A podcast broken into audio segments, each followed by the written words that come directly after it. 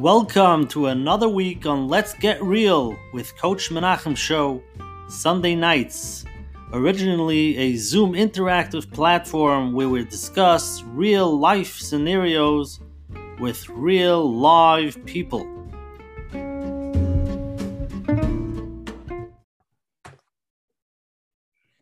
Hi. Okay, everybody, welcome to tonight's shir. Thank you for joining us. We are so happy that you're here. And um, I want to thank you all for coming. Tonight's share is share number 84 with the Let's Get Real team, Coach Menachem Bernfeld and Arne Fried and Usher Parnas together. And uh, we're really we're really making headway. Um, I want to first open up by saying that um, last week's share we had Rabbi Russell, Rabbi YY, and the feedback we got was through the roof. We definitely um, got a lot of lot of emails. I mean, my we ran out of a, a, a room on our Gmail account, so we have to expand. So we're getting so big because it was such an amazing share, and um, we have a lot more to discuss about that. We'll get down the road about that. I want to first start off by first thanking all of our viewers for coming on every week and for really exploding um, this segment that we do every Sunday night. People post it on their WhatsApp statuses and they send it out to their families, their chats.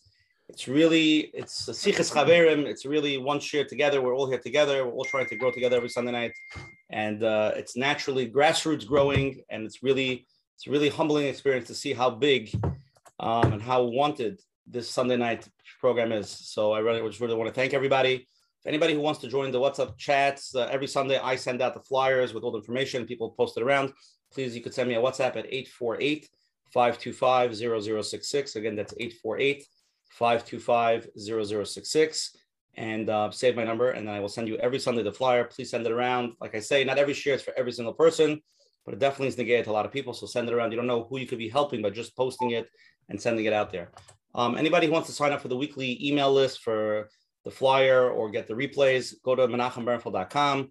Over there, you could sign up over there and you get every week. Menachem so graciously sends you the emails.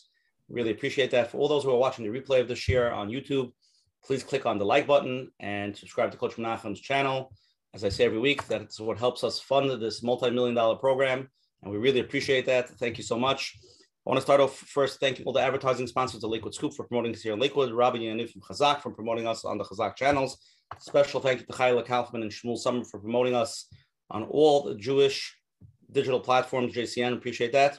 The Coach Menachem Show is collaborating with OK Clarity to bring greater health and wellness to the Jewish community around the globe. OK Clarity is the online platform for mental health, supporting the Jewish community.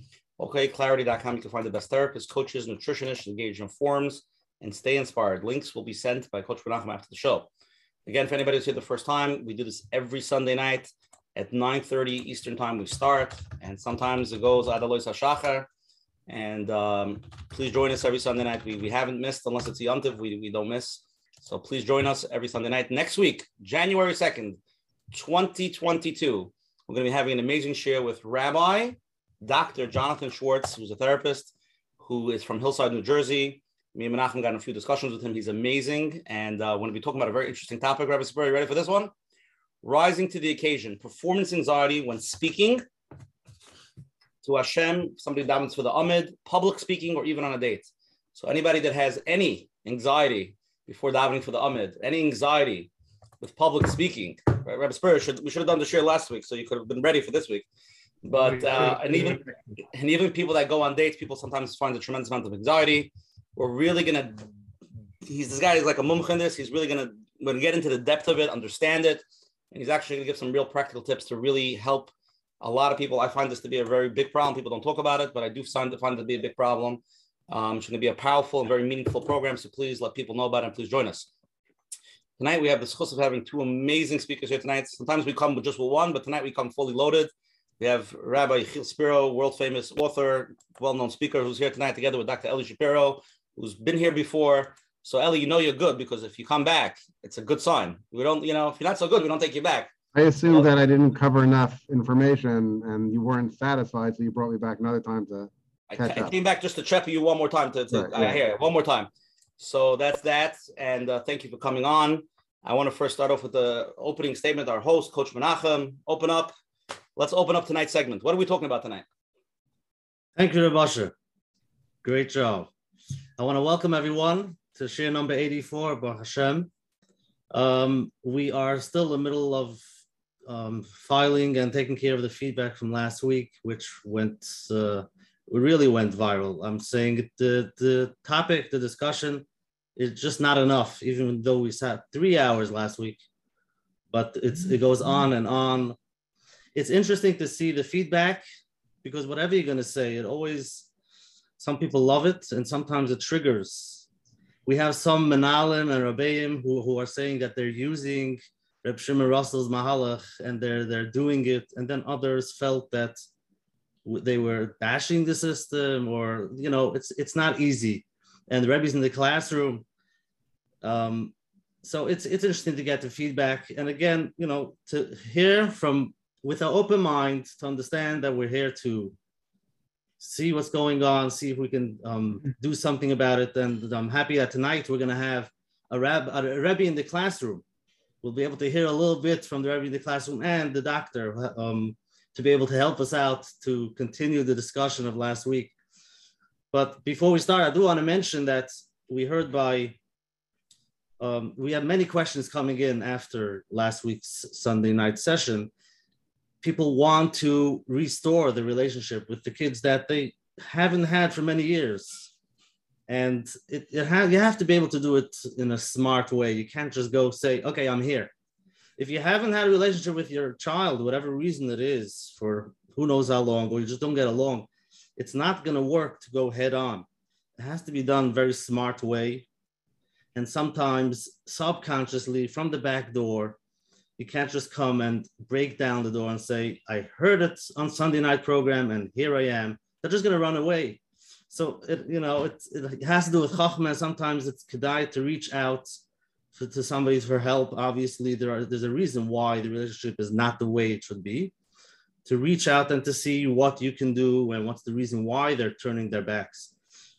Um, we did have Rabbi Schaefer mention that for Shalom Bayis, you should have date nights, you know, times without the phone, just to spend time together. I believe it's something that we need for, with our kids too.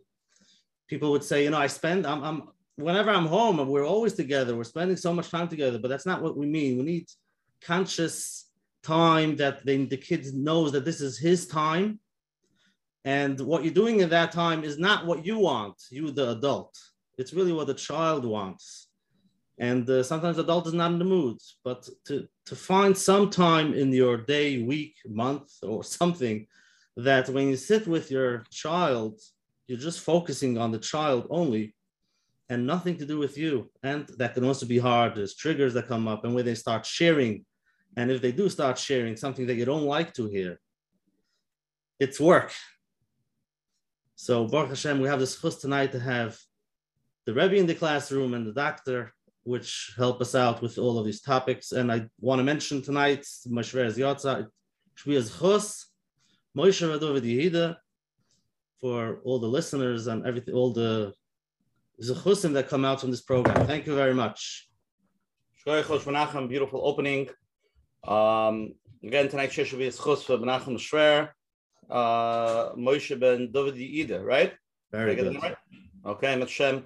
I just want to say this week I'm making chasna Thursday night. I'm welcoming all the guests to come to the Chasna College 9:30. Kesser Moshe Lakewood. If you want to come by say Mazel I would love to see you. Could just say Coach Menachem. I know who you are. And it's the shir should also be a schus for the Chassan Kala. They should have all the brachas from all the thousands of people that watch it. Amen. Just for them. We're going to start off tonight with our speakers. Rabbi Spiro will go first. I'm going to read your bio and uh, and then we'll go to Rabbi Shapiro. So it's gonna be a little hard because you have Spiro, Spiro. So I'm gonna try my best to navigate it. Rabbi, doctor, maybe that be, be, be the best way to go. I'll try to figure it out. Okay, Rabbi Spiro. Rabbi Yechiel Spiro is a native of Cleveland, Ohio. He's a graduate of both the Hebrew Academy and Telz Yeshiva of Cleveland, and he did postgraduate studies at Mir Yeshiva Jerusalem. He continued on to study the Kol based Medrash Govoha in Lakewood, and he has been teaching for the past 27 years and is currently an eighth grade Rebbe Yeshiva Chafetz Chaim of Baltimore. He has a weekly column in the Yated Ne'eman entitled A Touch of praise, and it's part of a very popular Chinuch roundtable featured in Yated Ne'eman. His inspiration daily recordings have been received great accolade. Reb Spiro is a, is a, prolific speaker on both national and international circuit, and is author of ArtScroll's Touched by a Story series, many books in all, and as well as numerous private biographies, works, and uh, family legacies. His most recent book, Touched by His Blessing, The Beauty of Birkas Hamazon, Touched by the Hearts of Souls of Thousands, both young and old alike. And Rabbi Spiro is a huge speaker, and we're very happy to get him to come on the program. Thank you, Dr. Spiro, for, for getting him to come. We really appreciate it. And now that you're here, Rabbi Spiro, short opening, just let's get let the conversation go. The floor is yours. Okay, hello everybody. Um, it's kind of a little strange. Here I am in a room all alone, and yet uh, I see there's almost 500 people on the Zoom. Uh, Ken Yirbu. First of all, thank you so much, Coach Menachem and Reb Usher for inviting me. Thank you, Ellie, for um, asking me to come onto the program. I, I want to begin with a disclaimer. You know, I, I've written Baruch Hashem books, and one of the books that I have never written, and I don't think I will ever write, is a book on chinuch, because doing so would make me or other people think that I think that I'm an expert on chinuch, which I'm not. I'm not sure there is such a thing as an expert on chinuch. Chinuch is every parent that is blessed with a pikadon, with a child, most precious thing in the world. Hashem gives us that gift if we are zeich, if we're privileged to have that gift. And we try. We're just trying. And no one's perfect and no one's an expert. And if they think they're an expert, then they have a problem. Because maybe Hashem blessed you with perfect children and you're very, very fortunate. But some people and most people are blessed with children that have challenges. Most children are very, very challenging. And therefore, we need siyata dishmaya. That is the number one ingredient in chinuch. Siyata dishmaya, heavenly assistance. We need tehillim and trerin. We need to daven all for our children. We do everything we can to ask Hashem for success. We're just trying. And I'd like to share with you a short vart, and hopefully, in Hashem, that will uh, kind of put things into the proper perspective. That I just that I just thought of, and I'm I'd love to hear people's feedback. But you know, we live in Mashiach Zeiten. Everything's about Mashiach now, and we we try, especially during COVID, we've had the privilege of of really feeling a little bit what it's like to yearn for Mashiach. But the Gemara in Shabbos says that Al tigu. Who are the Mashiachai? Who are the Mashiachs? Elutinoika shel Beis Rabban. Those are the children, the children of Klal Yisrael Mashiach. So now let's relearn the the tefillah again. Animamin b'amuna shleima. I believe completely b'vias hamashiach that this child will come into his own. And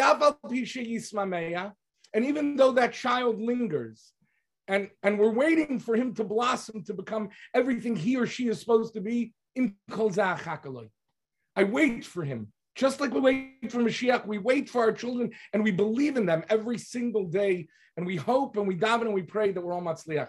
Before we got on, Reb Usher said, you know, let's offer a tefillah. And the tefillah is that hopefully this will be inspiring. Somebody will be able to learn something.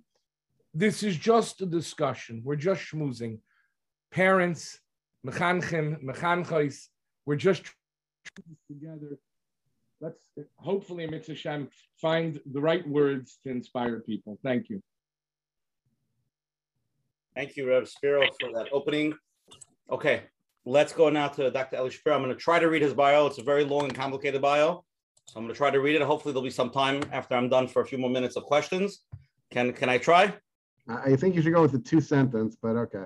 Dr. Eli Shapiro, go. No, Dr. Eli Shapiro is a licensed clinical social worker with a doctorate in education and specializes certificate in Jewish education leadership. He's the creator and director of the Digital Citizen Project, the Digital Citizenship.com. The professor of the City University of the Trustee of Queens Public Library. Dr. Shapiro is a graduate of Azriel Azrieli School of Jewish Education Administration, Wurzweiler School of Social Work, Touro College, and holds two licenses in school administration through the Queens College Postgraduate Educational Leadership Program. Dr. Shapiro's has presented to thousands of parents, schools, facility, mental health professionals, and communities uh, in North America, and has lectured for internationally recognized organizations, including Agudas Yisrael of America, Consortium of Jewish Day Schools, International Conference of Chabad Lubavitch, Shluchim, Nefesh International, the Orthodox Union, Prizmah Center for Jewish Schools, Project Inspire, Torah Umesorah, Yeshiva University, and the most important one, Coach Menachem Bernfeld, Sunday nights, Dr. Shapiro is an expert in social and emotional functionality of families and leads numerous studies on Jewish families and technology. Dr. Shapiro, Open up. Thank you. I'm glad that that was long because I don't have as much to say as Rabbi Spiro. Um, initially, when I, I uh, when I asked that he would go first, it would be like you know an introduction for me, but now I have to follow him, so that that makes things a little complicated. Um, you know, the the whole the whole piece on parenting, um, I, I, don't think for in, in, until recently, I don't think I would have had any confidence even speaking on the issue. Um, you know, it, it's hard to to feel confident talking about parental strategies. You can look at the research, you can look at the data, until you sort of feel like you uh, are producing children that uh, the outcomes look pretty good. And so I, I feel, uh, you know, my ability to talk about parenting.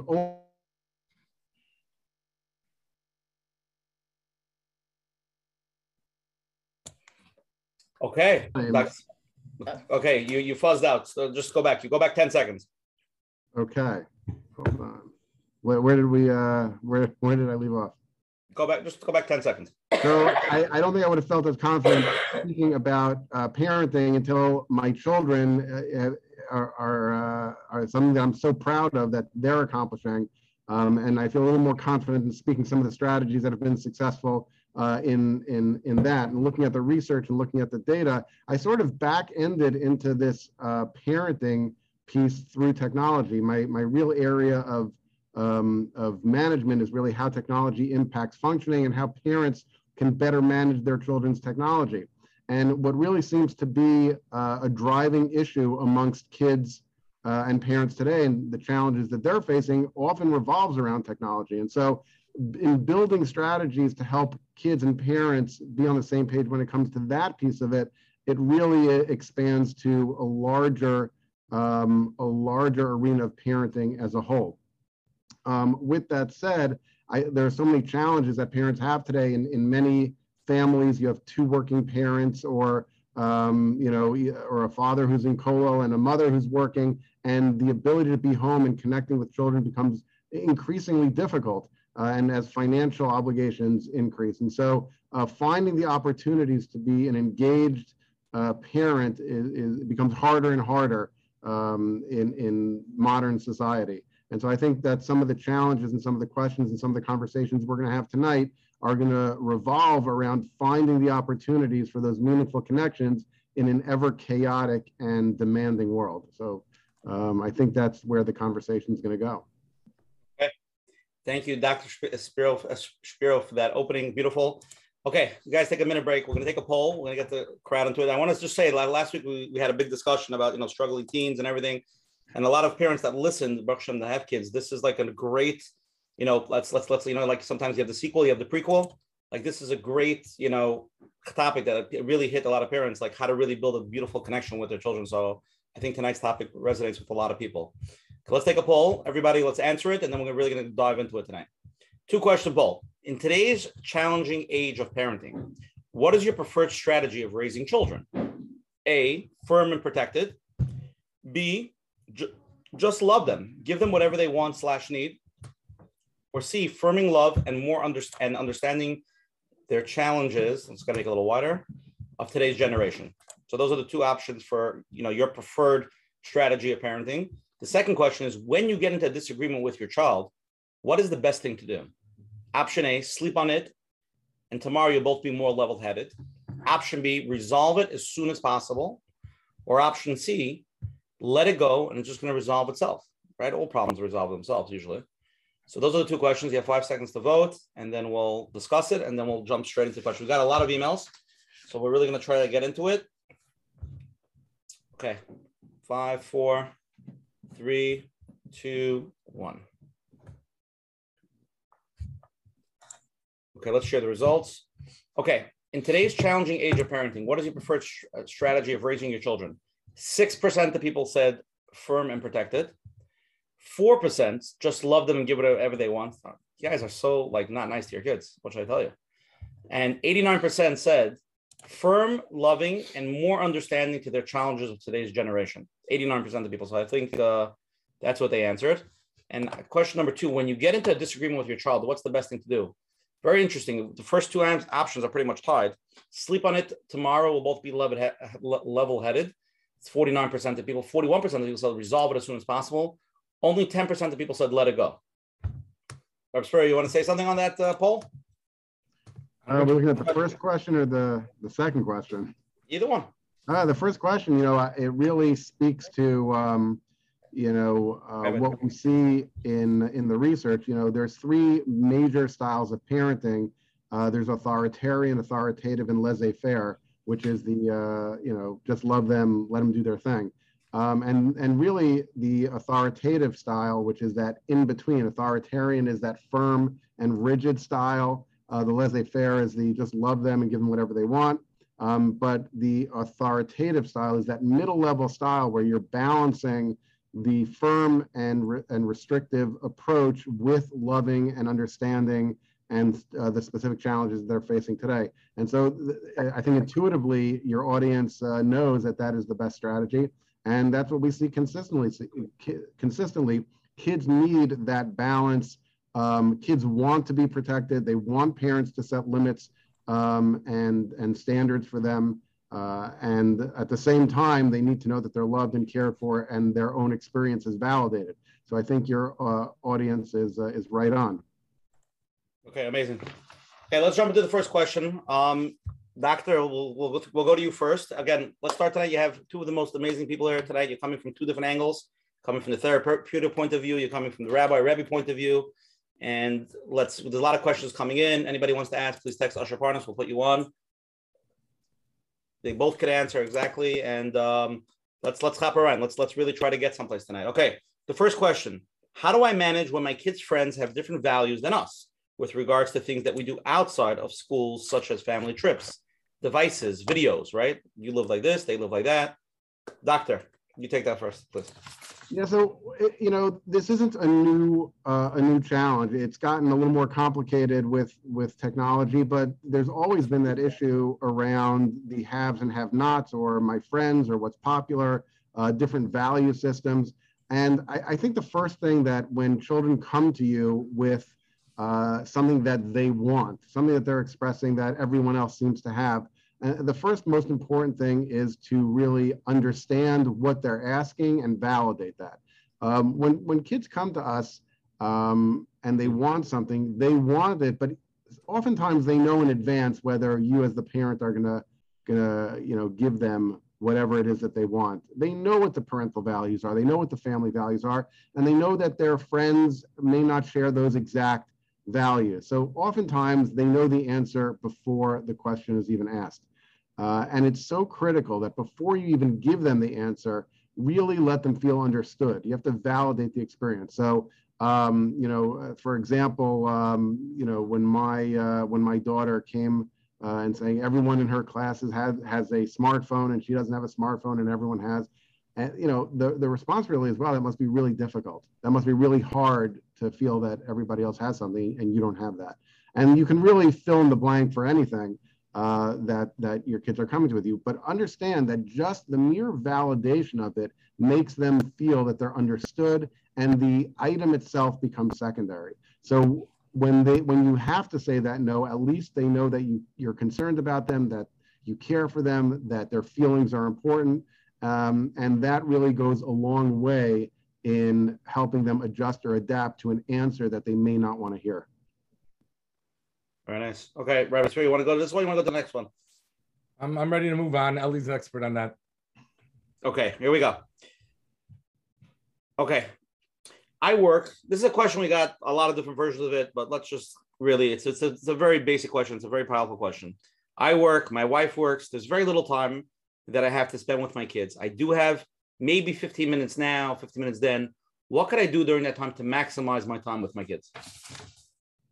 Um, I, I asked one of the great experts in chinuch in my life, um, my wife, and she said, 15 minutes?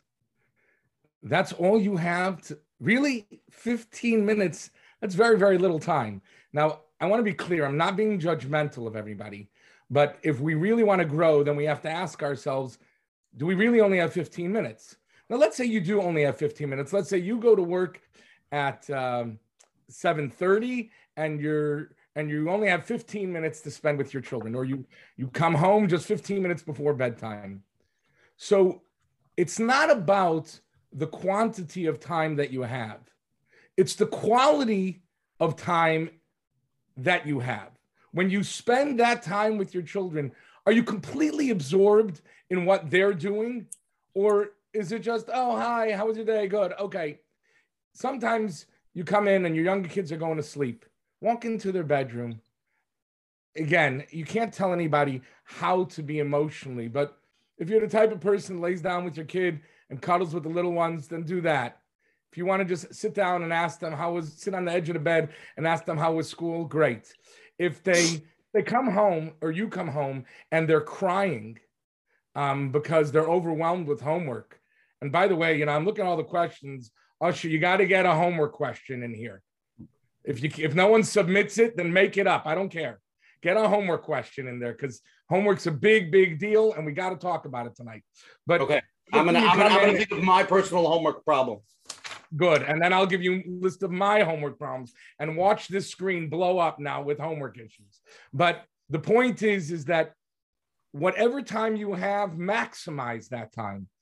You know, I, I always think about the following.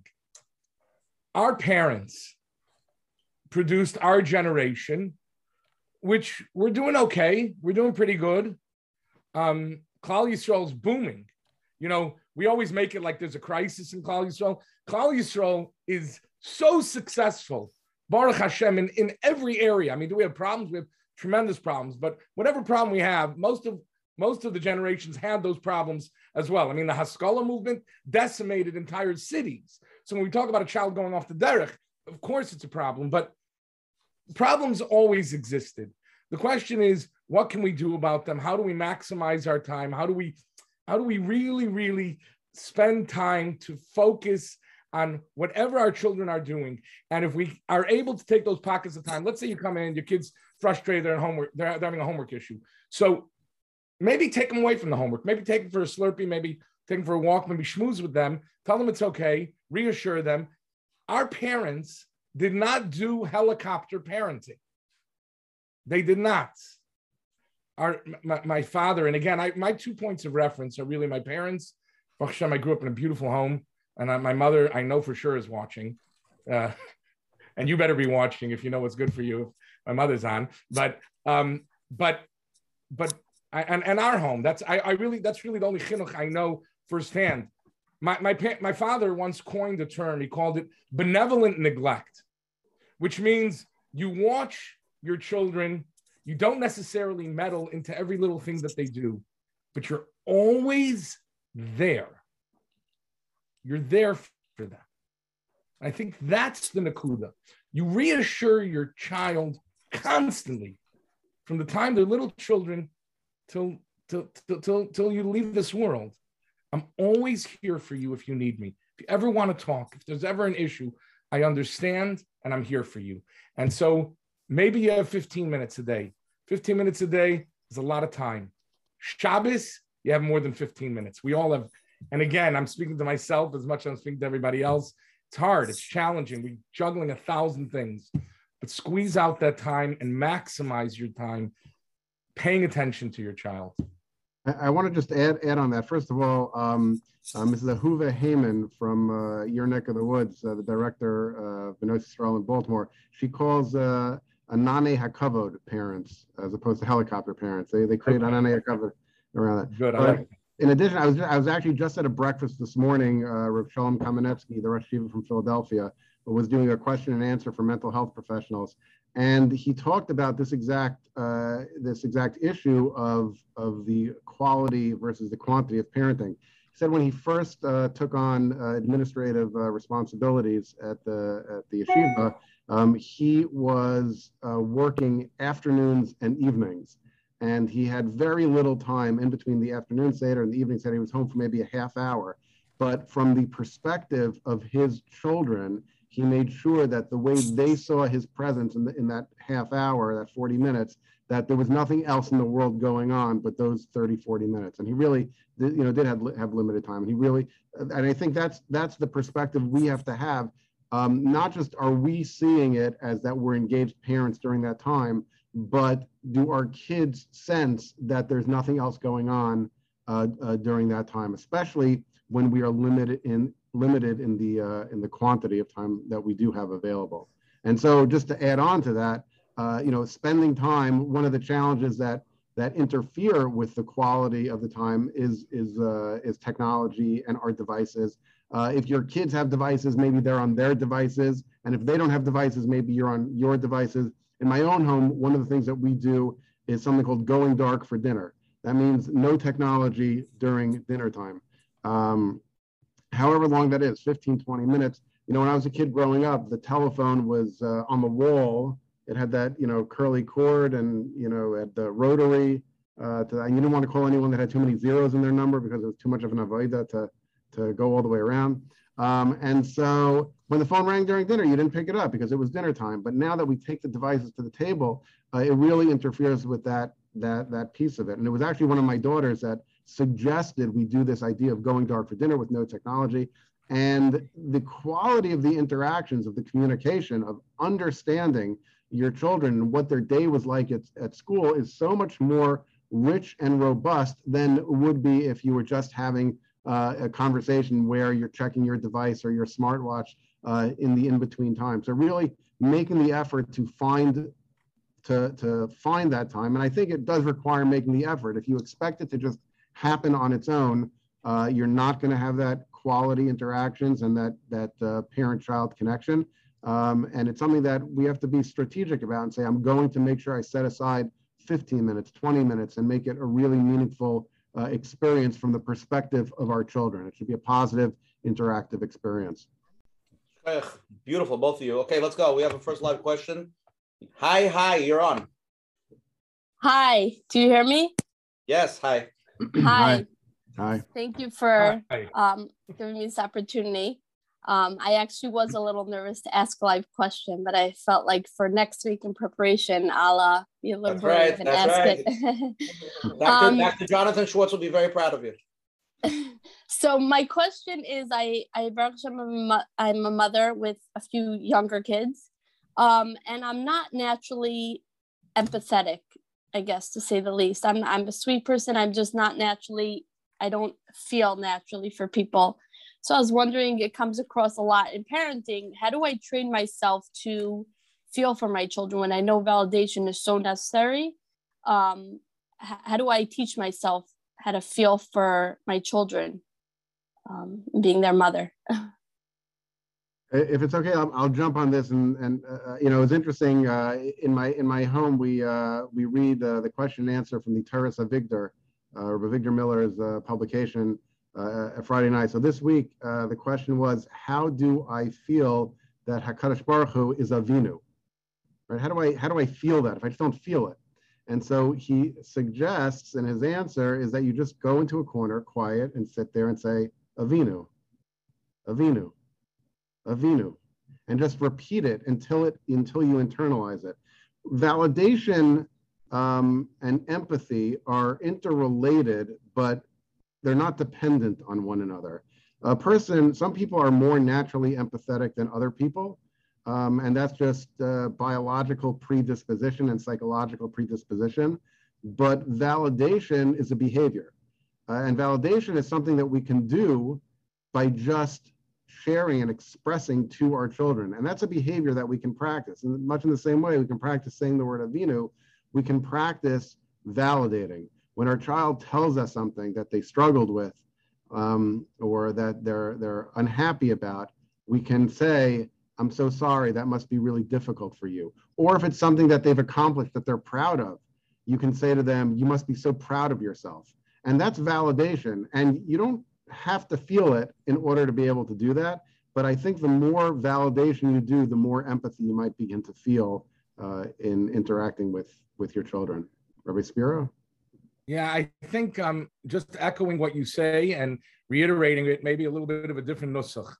Um, go through the motions that uh, of of loving your child, of of being there for your child, and and again, this is going to sound very superficial, but fake it till you make it. Um, you know, I, I just saw a beautiful, and can I say a story? Um, I, I just saw a We'd beautiful be story. disappointed if you didn't say a story. So Oh, oh, that's why I'm supposed to be here. Okay. Reb Chaim Kreiswirth, somebody once came to him and said, uh, what should I tell you? I'm, I'm just, there's a Yid who has a store right next to me. And and uh, he has thousands of people going to the store, and I have a store right next to him, and I and I just I don't have a lot of parnasa, and I'm and I'm and it's very very difficult for me, and and I, I don't forgive him. I, am not happy for him. And Chaim Kreiswirth told him, every time you see somebody go into the store, say to yourself, I'm so happy that Hashem gave another Yid Parnasa. And he said, but I don't feel that way. He said, say it, repeat it, and eventually you will feel it. And I want to end one with one more thing. You know, you said you're not naturally that type of person. That's how Hashem made you. And before I went into chinuch, somebody gave me a great piece of advice. He said, "Be you. Don't be me. Don't be anybody else. Be you." Sometimes as parents, we try to be somebody else. We see another family and oh, they're so loving and they're so wonderful and they never get upset with their children. And we try to be like them. Be you. You have your own milas, you have your own wonderful attributes. Be you. Hashem made you wonderfully, and you'll be able to be a great mother. You were specially chosen to be that child's mother. When, when that neshama was placed inside of you, Hashem chose you because you are best suited for the growth and for the affection of that child. Hashem does this, it's orchestrated all with tremendous hashgacha. And this is the way it was meant to be from the beginning of time. So love them the way you can. Don't try to be anybody else. And in Mitzvah Hashem, your children will be able to receive and, and to feel that love. Okay, let's jump on to the next question here. My teenager, now 15 years old, our discussions are always screaming and yelling. I don't have a healthy relationship with her slash him. What can I do to start over and build a healthy relationship at this point? Um, okay. This is such a hard question, and it's so common. I always feel like if we would all be mosquitoes in somebody else's house for 15 seconds, most of our problems would be gone. We just want to know we're normal oh, other families also have issues with their children. Oh, you mean I'm not a bad parent? Listen, you know, parenting is is, is a long career. You're, it's not like when your children get married, you're done parenting. You're always going to be their child, and they're always going to be your parents, and vice versa. And relationships are never over. One of one of the tragedies, people think that life ends in sixth grade. My child screams and yells at me. We have no relationship. My, my teenage child has no yachas with me. I have no relationship with him or her. And how can we ever? If you give constant love to your child and you let them know that you are always there for them, always proud of them. And again, this doesn't mean that you don't make mistakes. Everybody makes mistakes. We all make, we all flub up. We all, unfortunately, are not perfect. That's the way Hashem made us. But if you are constantly reassuring your child, you can rebuild that relationship. It's never too late. And small little tidbits.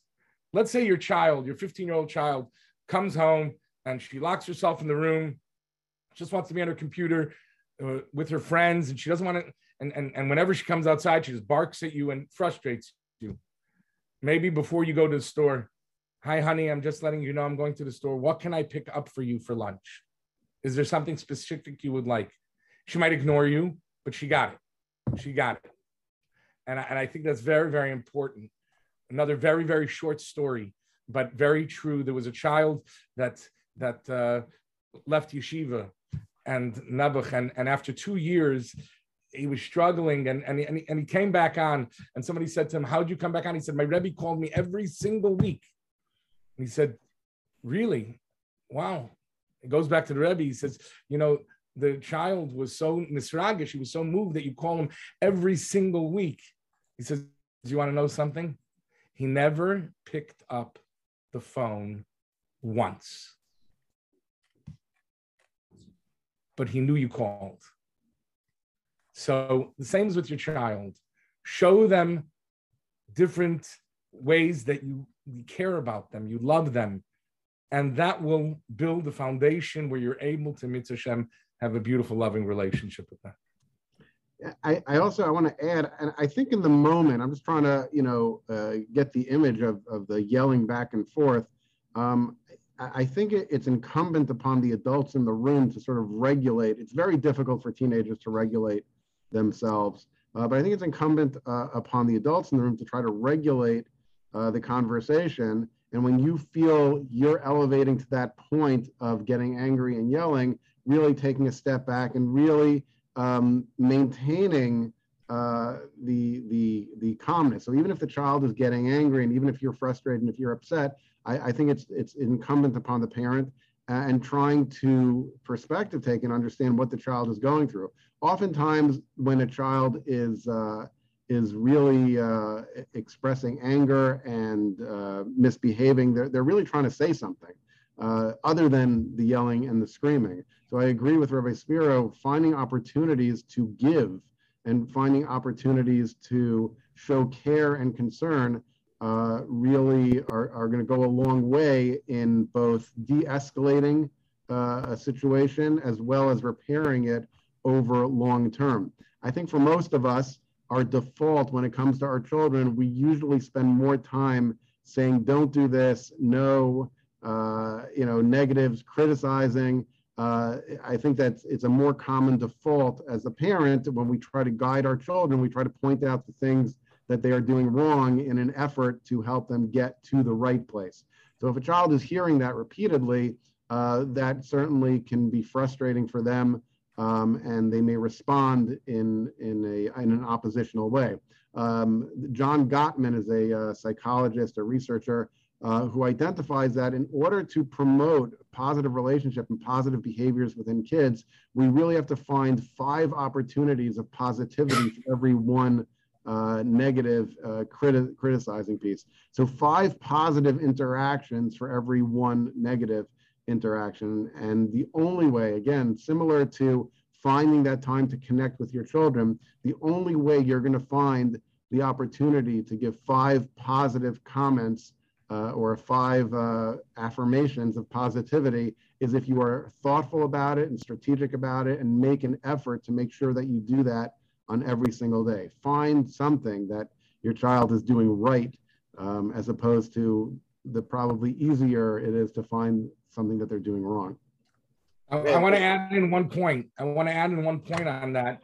Um, you know, sometimes things get very stressful and there's and, and one of your children's having it out with your spouse and I, I always joke with my wife one of us needs to remain sane at all times it's important. We are we're a unit. We're a unit. If you're Zoich and you have a, a, a, husband and wife in, in together in a house, and we're we're in this together. It's not like you know. Let's say your your wife's getting into it with her daughter, your son's getting into it with their father. It's not like you can go into another room and just disappear, even though you want to.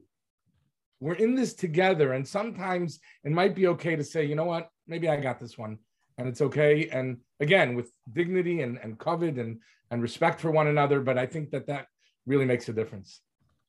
Okay, Murray, there's a lot of questions coming in. I want to actually go a little deeper into what we're saying to more complicated situations. That person online?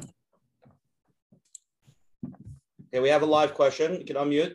Okay, you're on. Let's go. So um, I wanted to know when you have an older child, for example, not limited to someone in Shidduchim, but an older child who quote unquote is an adult who might have um, an opinion about something who disagrees with the parent and the other parent happens to agree with the child how does the parent you know normally a united front is probably the way to go should be the way to go. But when you have um, an adult child who's having a disagreement how do you take sides without splintering things or causing the child to take sides so I'm under, the way I'm understanding the question to clarify it is you have a 20, 25 year old child who's disagreeing with a parent. One parent, the mother, father agrees with the child, while the other parent doesn't. How does the parent who agrees with the child deal with deal between the husband and, and the child? sure you hear that? Yeah, yeah, I'm hearing it. I'm hearing it. Okay. Um, okay. Uh, so first of all, shidduchim is an entire portion of itself, um, and and the the parent child relationship is is tested like in no other time in their lives because the child is trying to find themselves and you're trying to be supportive, but you're not trying to smother them. So that is a very, very difficult time. And it's important that everybody has respect for everybody else. Um, somebody told me a great line that when your when your child's in, in Shidduchim, he told me, make sure that you always listen to your wife. He says for two reasons. Number one, Chachmas Nashim Ban they're more intuitive. They get it. They get it more than the men do. Men sometimes think that they get it more. We don't. In relate, I, I think like I really get it. I totally don't sometimes. And and it's important that we understand that. And secondly, if if you make the call and you're wrong, you'll never hear the end of it. So it's important, it's important that a husband and wife are in agreement and they present a united front together together to that child. Now, if that child, um, if you agree with the child, so then behind closed doors, discuss it with your wife and try to present a united front, but always in a respectful way. Always, and again, shidduchim is so difficult because it's so painful and it's so like sometimes it's so right there and then it falls through your fingers and you think you could have done it. Remember, we do our ishtadlus, we do the best we can, and Hashem takes over the rest. But you and your wife got to be on the same page about that. You got to come to an agreement, and and and we work on it together. Work on it. Sometimes you'll have good days, sometimes she'll have good days, and work on it together. And hopefully, in Mitzvah you can find a good united way to be able to guide your daughter or son. That takes us into Shalom Bayis. Yes, no question, no question. But ah. Shalom Bayis is always an issue. But besides Shalom, I mean, Shalom Bayis is the Yisayt Chinuch because without a good foundation, the whole the whole thing collapses. But listen, a lot of times there's single parents that raise beautiful children as well. And and for those single parents that we have listening and watching, please know that you can do a great job and you are doing a great job. And sometimes circumstances are difficult, but obviously, Shalom Bayis, peace in the house, is essential and crucial for raising good, healthy, secure children. What would, what would, what would be the advice if somebody's Shalom Bayis is a little bit uh, not so strong and they're in the middle of Shidduchim? I, I slipped in and out. I can't. What, what would be the advice if you, the Shalom Bayis if the shalom bayis is not the way it's supposed to be. You hear me? I'm sorry, one more time. Yeah. What would you say for those with shalom bayis is not the way it should be, and now they're in middle shidduchim? Where do they start? Whatever you do, whatever you do, don't fight in front of the kids. And when it comes time, you have to make peace for the children. You, you put your differences aside. One thing you agree on, one thing every couple agrees on, even if you're divorced, you agree that you love your children and you want what's best for them. And you have to try. And I'm sure it's terribly difficult. And you know, Sfas Emes says, you, you know, them don't judge somebody until you reach their place. And the Sfas Emes says, and you will never reach their place. You're never going to get there. You're never going to fully understand them. So I don't fully understand the challenges of single parenthood, but you must not use your children as leverage against one another. You have to do what's best for the child. Put all of your of your wants and desires aside for the sake of your child. Never use your child as leverage. That's that would be awful. That's awful, and that will ruin your child. So I want to take I want to take the same concept and just bring it back uh, to the non-shidduch uh, age children, and I think the the same applies. Even if even if a child isn't complicating it with their own opinions, um, it's so critical. Parents are going to disagree um, on the finer points of, of raising children at, at different points along the way, uh, from the ch- time they're in, in preschool all the way through shidduchim. But the overarching um, importance of presenting a unified front in almost all cases uh, is, is more important than whatever that one issue is. Uh, so whatever issue is being presented to you, almost almost in all cases, uh, the importance of being unified or presenting unified. You can disagree in private and communicate uh, with your spouse in private that you agree or disagree on on certain issues. But what gets presented to the children is that mommy and daddy or Abba and Ima or Tati and mommy were all on the same page uh, when it comes to presenting it to our children. And I think that's that's critical because if children are getting mixed messages from each of their parents, it really creates confusion and a lack of confidence in their own conclusions um, because they look up to both their parents for guidance and advice. And so if they're not getting a, a clear and consistent message, uh, it just creates more confusion for them. I once had a kid in camp, and the kid was it was one of the most incredible children I've ever seen. He was just a, a like like mamish, like an angelic child, but he was like a geschmacka boy and and and with it and well balanced and everything. And I asked the parents on visiting day, "What did you do? Like how did how how like what's the secret?" And at the same time, it wasn't orchestrated. They both pointed to each other, and I knew that was the secret. Okay, here I have a question for uh, the doctor. Maybe during COVID, we were a little more liberal with our standards uh, and the rules at home, bedtime, technology. Is it too late to go back to the old normal, or should we go back? Yeah, it's uh, it, it's a real challenge. So you know, in looking at COVID, um, you know, and it, it's just when we think we might be out of it, we uh, find ourselves maybe being pulled back in a little bit. Um, I've been really chalking up the whole COVID thing to just not being ideal. I think we'd all agree that this this whole experience has not been an ideal. Uh, although Get Real did emerge from COVID, so maybe there is some some bright side to it.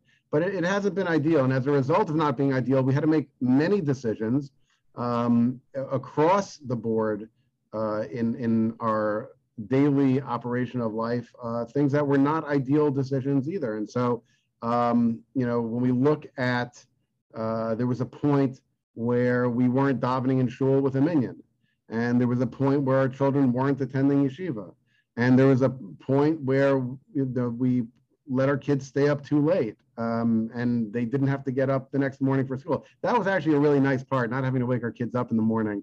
Uh, and get them out for school. That, that was pretty nice.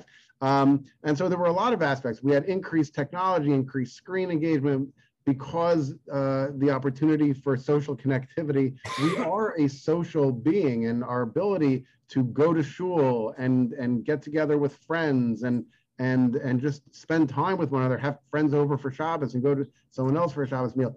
Uh, all of that is fundamental to who we are as, as human beings. And so we lost a lot of that. And so a lot of it shifted to digital. There were people were, were davening uh, with, with, a digital minyan, going to shiurim and to and, and to connecting with other people. And so, without a doubt, we engaged in an increased um, amount um, of uh, of screen time, of screen engagement, um, out of necessity, out of a situation that was not ideal. And so I actually give the example of how uh, Walmart rolls back prices, right? They get very excited. This is a rollback. Uh, so in the same way, we didn't say, well, you know, this is the new normal. We don't go to shul anymore. We don't daven with a minyan anymore. We didn't say that the new normal is that, uh, you know, we don't go to school anymore.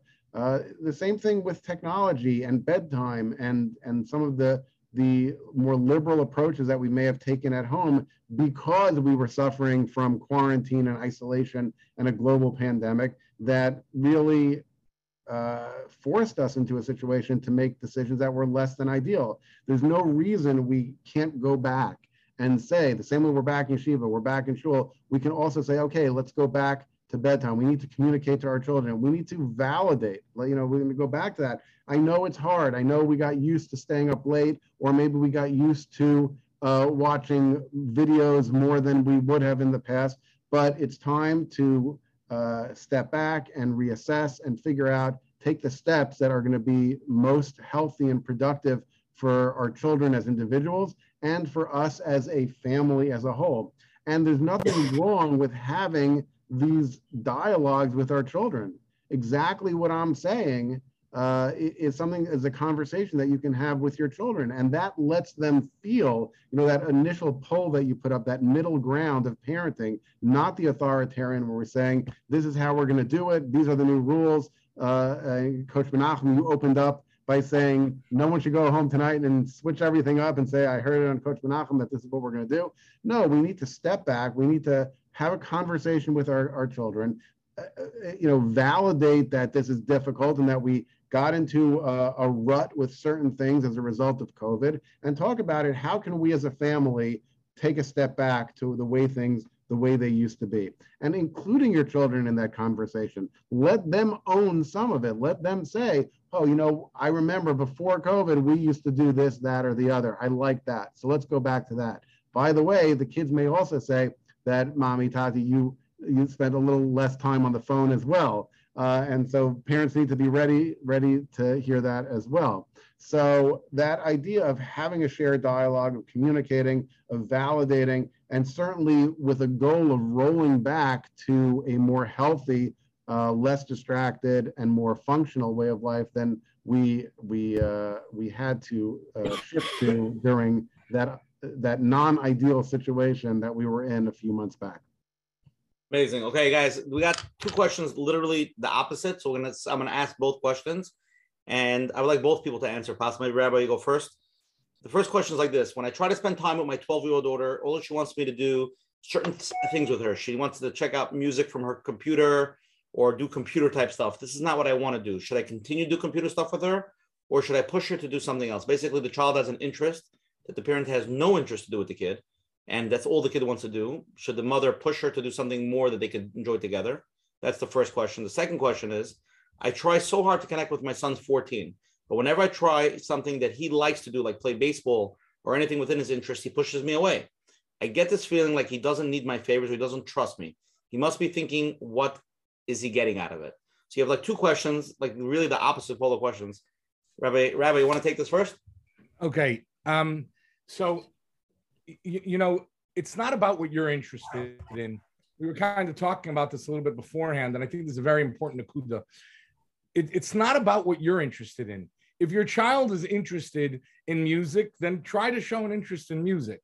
If your child is interested, now that doesn't mean that if your child is only interested in shopping, that you have to only go shopping with them, you know, but try to find something that you can both enjoy.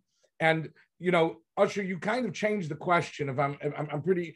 Originally, the question that was asked was about a father and a son learning, um, and uh, I, I want to spend a moment about that because a lot of times I, I'll my PTA parents will say to me, you know, often the wife will say, um, I, I don't understand. My child is is learning with my husband, and they just end up fighting with each other, and and and and is there something wrong? And why can't they get along? Spending time with your child does not mean learning with your child. I want to be clear about that. You can be a fantastic father and never learn with your child. Sometimes it does not go. Very often child comes home doesn't know the material. The father doesn't know the material the father is frustrated with the child that the child doesn't know the material, and the child is upset with the father that the father can't help them. And it becomes a fight. It often becomes a fight. You don't have to learn with your child in order to be a good father. And again, I anticipate many people will comment on that because I think that's very, very prevalent in many, many homes. Um, find something you enjoy and he enjoys and you enjoy together, or if necessary, find something that only he enjoys and do what he enjoys or she enjoys. You can find something, but it doesn't always have to be that. You can say, you know what, last night we spent time doing the music, want to do something else tonight, want to go out give them options. Um, and going out doesn't mean you have to go out to a restaurant, doesn't mean you have to go shopping. It means you can just go out for, for a drive. Find something that your child likes to do and do it with them if you want to spend time with that with that child and you want that child to appreciate your spending time. Sometimes your child's going to tell you, Daddy, bug off. You're, I mean, he's not going to say that to you in those words, hopefully, but you're not his friend. You're not her friend. You're her parent. And you're supposed to be there for them. That's it. You don't have to be their friend. They have their own friends. And, and as they get older, sometimes they're going to leave you out of things and you have to respect those wishes, but you have to be there for them always. So I want to I want to add to that. You know, the, the first thing, I, if I got the exact quote from the first question right, the parent says, "This is not what I want to do." Right? was that the uh, was that the line? Yeah, basically the kid has an interest that it's Right. very either it's annoying or it doesn't seem like a healthy interest, whatever that interest is, and the kid is demanding to do that. So should the parent buckle or try to convince the kid to So, do something else? Yeah, I want to draw a distinction between something that you, it's not something that you want to do or something that you don't think is a healthy pursuit.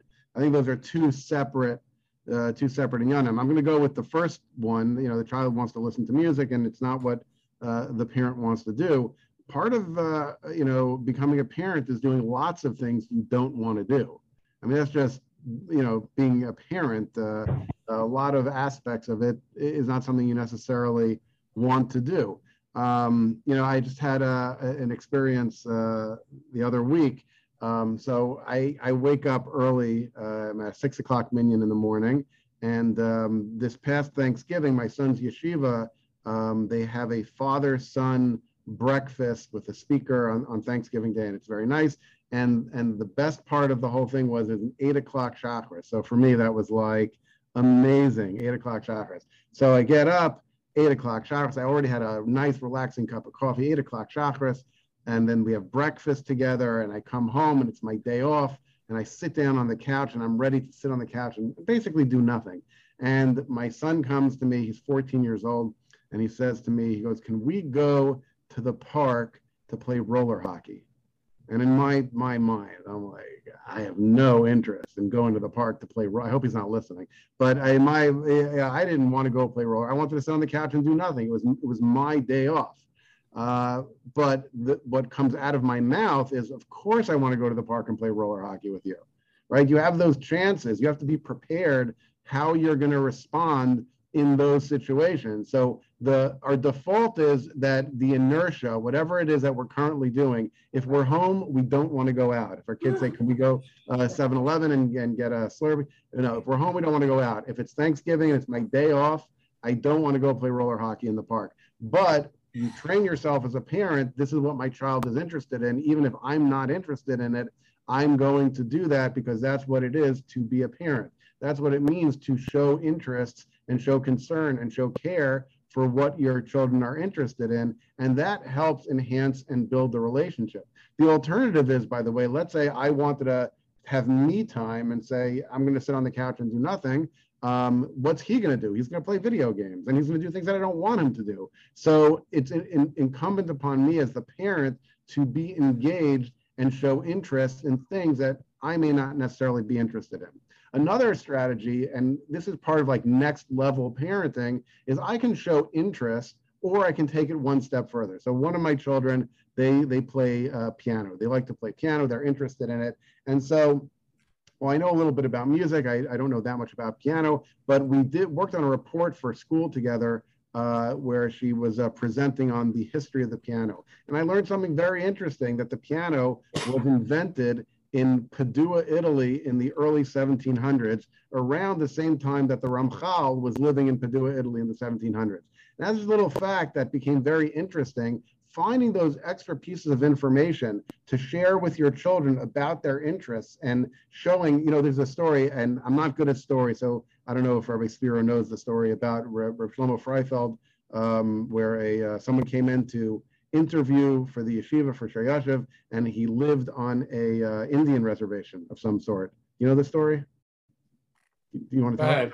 Okay, I'm already halfway through. So, so he cut the interview short, and when the bochur came back uh, the next week, he saw there were three books on Indian reservations on on Reb Freifeld's desk. He wanted to learn more about what the experience of that uh, individual bochur is, and I think that as parents, we need to spend the time if our children are interested in something. Again, I'm not talking about if it's a unhealthy pursuit, that's a separate conversation. But we really need to show interest in our children and not just on a surface level, like, oh, yeah, yeah, my son likes uh, roller hockey or my daughter likes to play piano. Uh, it, it- it's, it's something that we need to go to that next level and really try to incorporate it into a degree where we can show them that we are interested in their interest. Because if it's interesting to them, if it's important to them, it should be interesting and important to us as well. And I think that that becomes the next level of parenting. The second question that you brought up about the 14 year old who, uh, you know, when the parent tries to be involved and and playing the, the, the child says no, uh, just the mere fact that a parent is showing interest and saying, I want to spend time with you. I want to, okay, you don't want me to. I respect that distance, like Rabbi Spiro was saying. I respect it. But just demonstrating that you're interested uh, in, in it and you're making the effort really reinforces your care, your concern, and enhances the relationship between you and the child. Okay, here's a question uh, maybe for Rabbi Spiro. I understand that to build a healthy relationship with my kids, I need to be there for them and spend time with them. My issue is that my spouse is short tempered. Every few minutes, they're screaming and yelling with the kids. How do I pick up the pieces? Okay, it's it's a um, it's it's a challenging question and maybe a very painful question. Let's first begin with just issuing uh, this disclaimer. If if the temper is a real, real big problem, in other words, everybody goes off the handle. I mean, I shouldn't say everybody. Everybody gets upset once in a while. It's natural. Um, a person has to learn how to control themselves. If a person is constantly uh, blowing their top, it's a problem. It's a problem. And again, in a supportive way, you need to be able to support your spouse. You need to be able to find a way, maybe speak to a Rav together, maybe work on it together, because it's important for a home to be a happy home. Children cannot chas v'shalom be scared in their home. Um, at the same time, you cannot undermine your spouse to your children. It's very important that you now, now again, it's very difficult to answer the question without knowing the specifics. But I, I want to bring in one added point over here. Um, uh, Rabbi Yosef Rottenberg, Yeshiva Rav Shleim was Rosh Yeshiva of our yeshiva. He he said that every person needs to have a Rebbe ba'olam hazeh and a Rebbe in the olam ha'emes. And he said his Rebbe in olam hazeh at this point, I believe, was Rav Moshe, and his Rebbe in the olam ha'emes was, I think, the Maharam Shik. I think that's what he said. But I think when it comes to chinuch, every person has to have a mentor, a rav, a, a, a Rosh Yeshiva, a Rebbe, or or if it's the wife and she has a, mora, a mechanecha, somebody that she speaks to, a rebbitzin, somebody that she speaks to. At the same time, there's so many wonderful books out there, and and you need to be able to be educated about it. But but here you have a case where the the spouse is losing their temper. Um, this is delicate because it's a marriage issue, and you need to bring it to the spouse's attention and you need to say, is there a way we can work on this?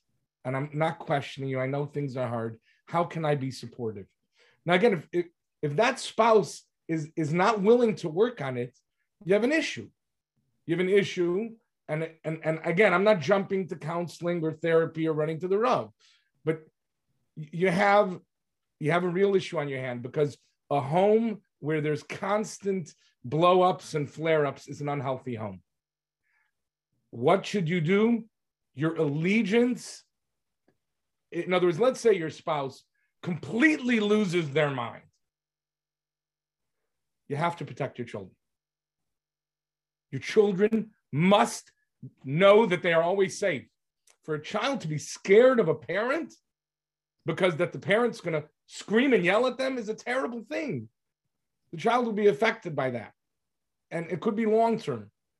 But you have to protect your children. And at the same time, you can't just dismiss your spouse. Now, again, if this is a long term problem, you have an issue, go to a Rav. And, and, and, and let me just end with one thing. It's better to seek guidance and have that moment of embarrassment and shame than to live in shame your whole life because you didn't do anything about it. Problems are solvable. People cannot don't be afraid. Oi, what's Yanim going to think? What's the Rebbitzin going to think? We're at the door again. Again, we all have issues. If you think you don't have any problems in life, then you probably have the biggest problem. And Hashem put us here. Hashem put us here because He wanted to give us challenges that we can overcome them.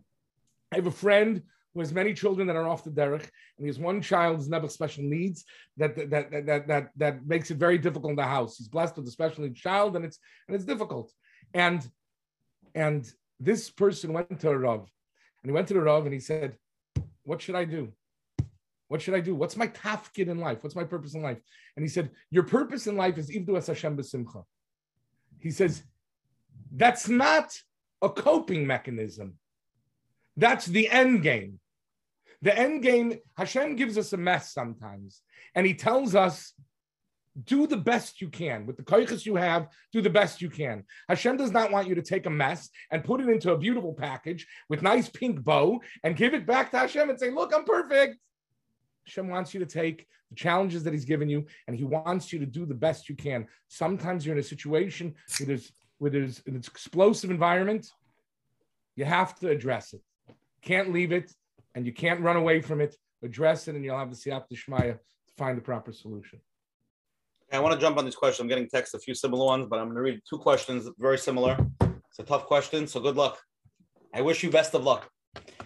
We have made many mistakes with parenting. Open this. Please. We have made many mistakes with parenting our children, and it hurts to see that. One of the main issues that we see our children and teenagers and married kids do not have enough self-esteem and self-confidence to face reality of life. It's affecting their marriages and choosing partners and handling their own life issues. Is it something we could do on our part, or or is it their problem now? That's one. Another one is how do you parent married kids? And some married kids that can be challenging.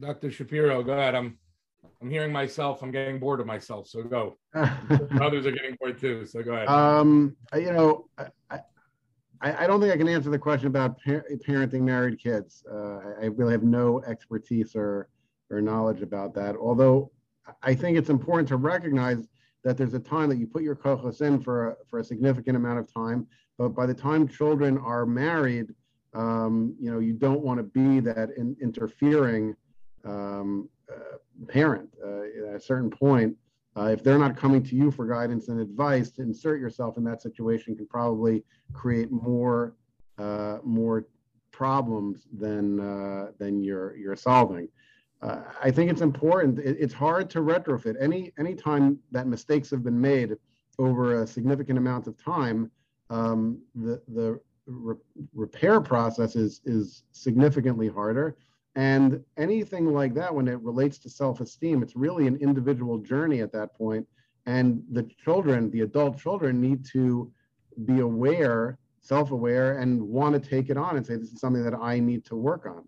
Uh, there's uh, you know a strong relationship. So understand self-esteem uh, is not in and of itself a, a, a, mental illness or a mental health issue, but it certainly leads to um, areas of, a, of mental health, of anxiety, of depression, uh, an ongoing feeling if you don't feel good enough, um, if you don't feel that you uh, have the skills, if you're not contributing, if you're not proud of your accomplishments. Um, and that would be something that you might encourage and say if, if a person is identifying this as a deficit in their overall functioning in life, as an individual, they need to address that. I don't know how much of a role there is for parents at that point, although the job of a parent never ends. Um, it, it, certainly, uh, it, you can't be intrusive uh, as a parent, certainly for married children.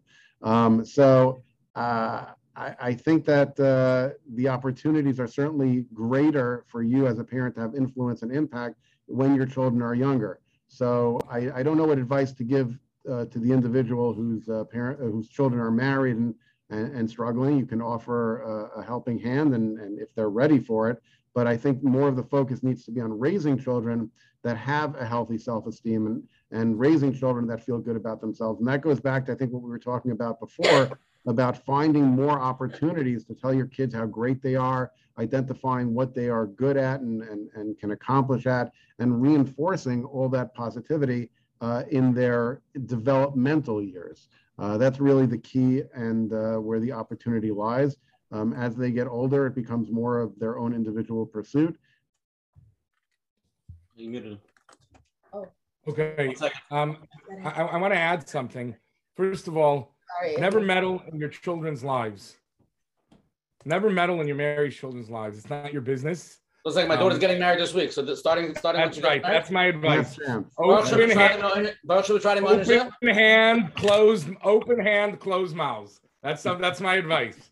Um, on the other hand, you, like like like Ellie said, you're a parent for life. You need to be there for them with, with them and for them forever. There's a balance, healthy balance. Very important to build a child's self-esteem. Two points. Number one, Shlomo Hoffman, legendary mechanech, one of the greatest therapists in Eretz Yisrael, who's a talmid of Rabbi Isaac Sher. Incredible, incredible person. Uh, they're coming out with his books now um, his, uh, uh in, in, English. And Shlomo Hoffman said a chiddush noira, an unbelievable thing. He said, brings a Toisus and Nazir. Um, I think it's on either Chabez of Chazayin. He says, Toisus says, it's a Rishon. Chinuch is only on positive things. There is no mitzvah of chinuch to tell your child not to do something. You might be educating your child. It is not the mitzvah of chinuch. Um, I, I, don't have, I have another room. I'll go get it maybe. Uh, the mitzvah of chinuch is positive. That's the mitzvah of chinuch. To tell your child to do something. To tell your child not to do something, you're not mikayim the mitzvah of chinuch. Fascinating. It's a thesis. And in fact, the Chiddushei HaRim says that that's why Sur Meira Asay Toiv. He says the only way to, to get to, to Sur Meira is by Vasei Toiv. You have to always do good, stress the positive. I want to tell you one short story. It's made a big roshem on me as a little child. Fourth grade, I was I was a little kid, um, and I, I got a 65 on my test. Um, and I used to daven next to my father, fourth grade in the morning, to daven next to him. And my Rebbe, Rebbe Levitansky, asked me to get the test signed. And I went to I went to shul. Um, I waited a whole night. There was no good moment to get the 65 signed. And I went to the to the um, to davening, and then I, I, I looked for a good moment, and I slipped the test next to my father's uh, siddur. And my father, you know the way you know fathers do it, they go like this, you know, and he's looking at the test, and he, my father, um, looks at him. He takes out his checkbook. He wasn't writing me a check. He took out the deposit slip. He wrote on the back of the deposit slip a note, and the note said, "Yechiel is a wonderful boy who just happened to get a 65." And I want you to know that I gave it to my Rebbe. I, I, I showed it to my Rebbe. I, I, an instinct. I asked, "Can I hold on to that?" I took the note. I put it in my pocket. When I went home, you know, like kids sleep on the bottom of a bunk beds. so they have the monkey bars above. I put it in that special place in my wallet. I held on to it till I was 19 years old. I was an extra soul in the mirror, and in Kippur, my dira got broken into, and they stole my wallet and they stole the note that said I was a wonderful boy. By then, hopefully, I, I, I, I uh, hopefully saw some some uh, good points of my own. But building self-esteem is, is is an endless job for a parent, and it can never end. Okay, Here's a tough one. You ready? The question is, and we're, we're, we're slowly building up. So we get a little more difficult and detailed. I have twin teenage girls, and they they just feed off each other's negativity. They press the limits and obnoxious to each other. They officially do not listen. Their attitude is, "Why should I listen to you if I don't feel like it? Why should I do it?" My wife gets totally freaked out and feels like it's a total lost cause. Any advice, please? The, to clarify the question, it's the relationship between the two sisters or the two sisters? Two sisters to the parents. They both team up together and it's team tag team action. That's a beautiful thing when siblings are getting along and and uh, the famous word they say, right? And somebody's talking in shul, you see two Yidden talking in shul, they said, Ah, Baruch Hashem, Yidden are talking together. Yeah. Achdus. Yeah. Um, yeah, I from a from a parental perspective, I think the hardest thing is seeing when your kids don't get along um, you know, I, I, sort of said that tongue in cheek, but like one of the hardest things when your kids don't get along, I, I find, I sort of imagine that Hakadosh Baruch Hu has the same attitude. You know, some of the nuance of uh, of uh, of asehs and lo sa'asehs, uh, not to minimize them, but but the the most frustrating thing is not when our children do something that we didn't want them to do, but when they when they don't get along with each other. Um, and uh, any opportunities that you can find to promote achdus amongst your your children and and the, the greatest nachas you get is when you see them spending time together and enjoying each other's company and and and even in cahoots on on certain things. Um, I, I think that's a, that's a great thing. Although I don't think that was the answer the questioner was looking for.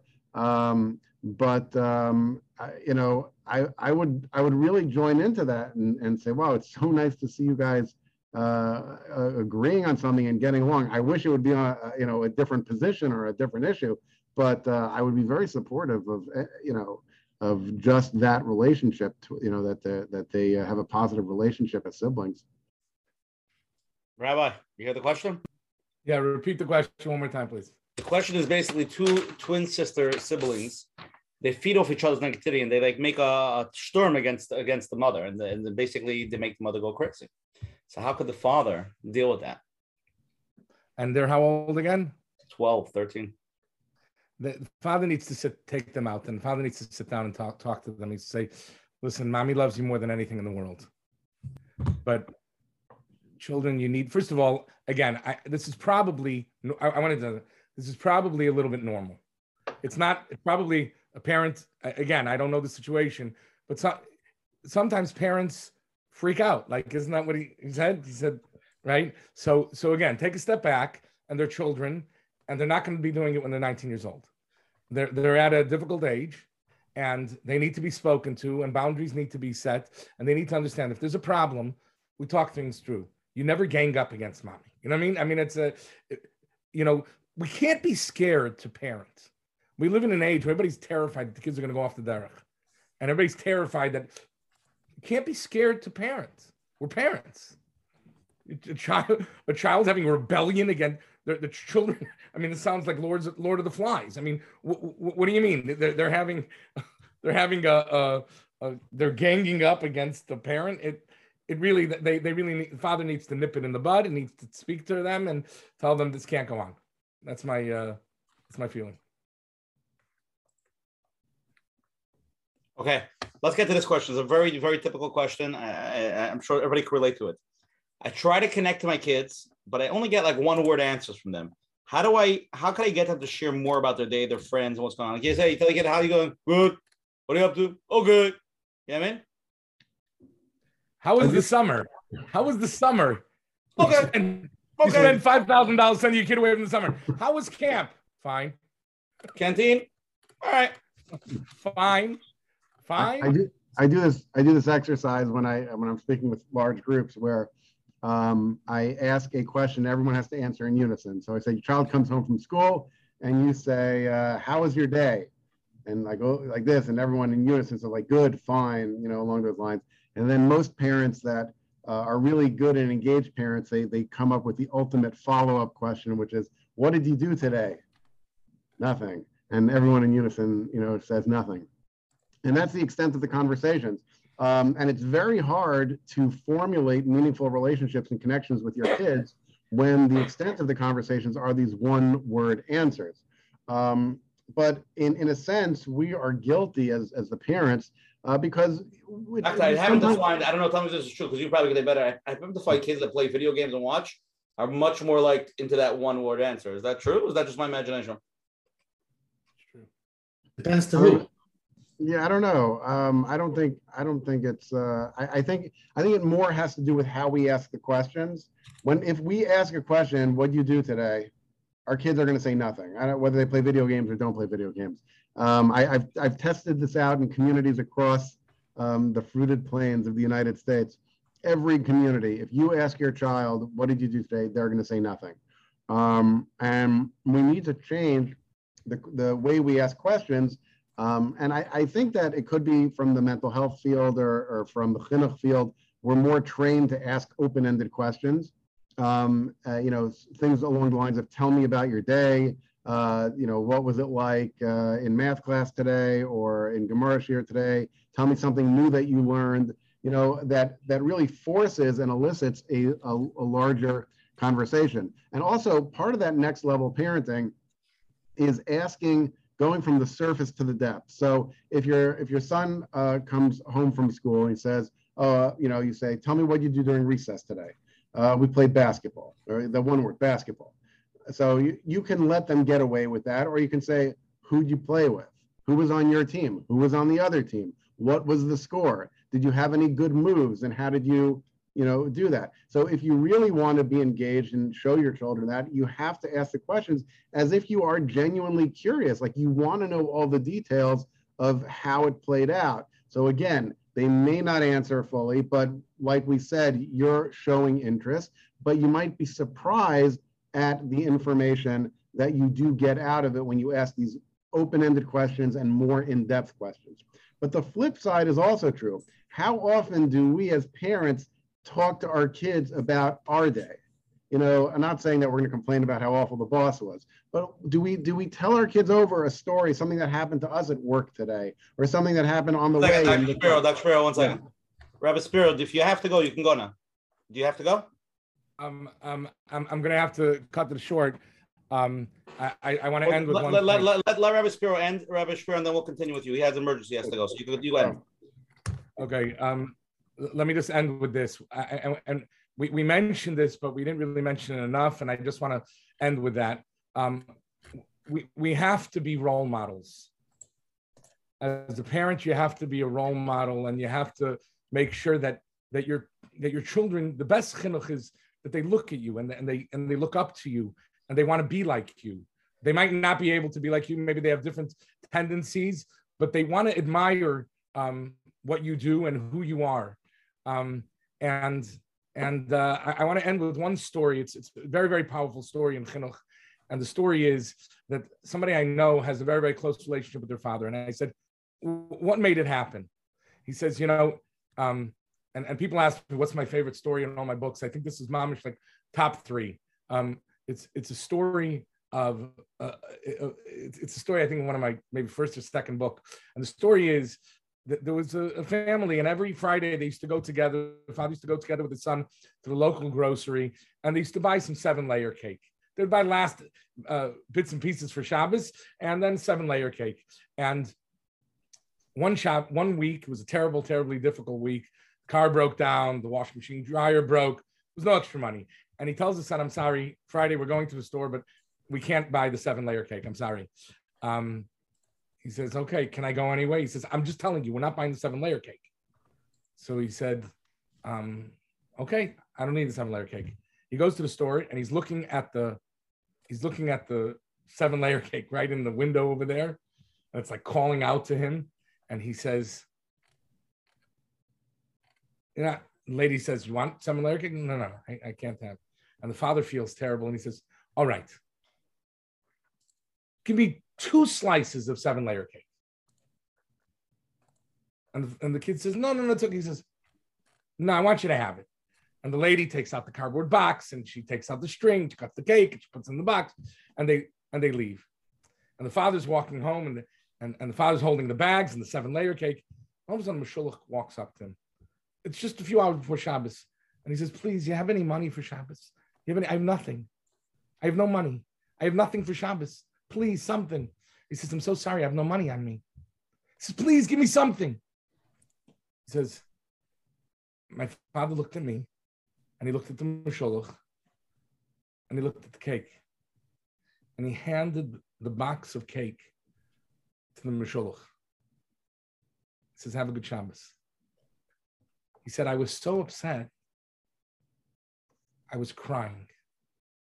I was a little kid, I was crying but I never held my father's hand tighter because I've never been more proud to be his child.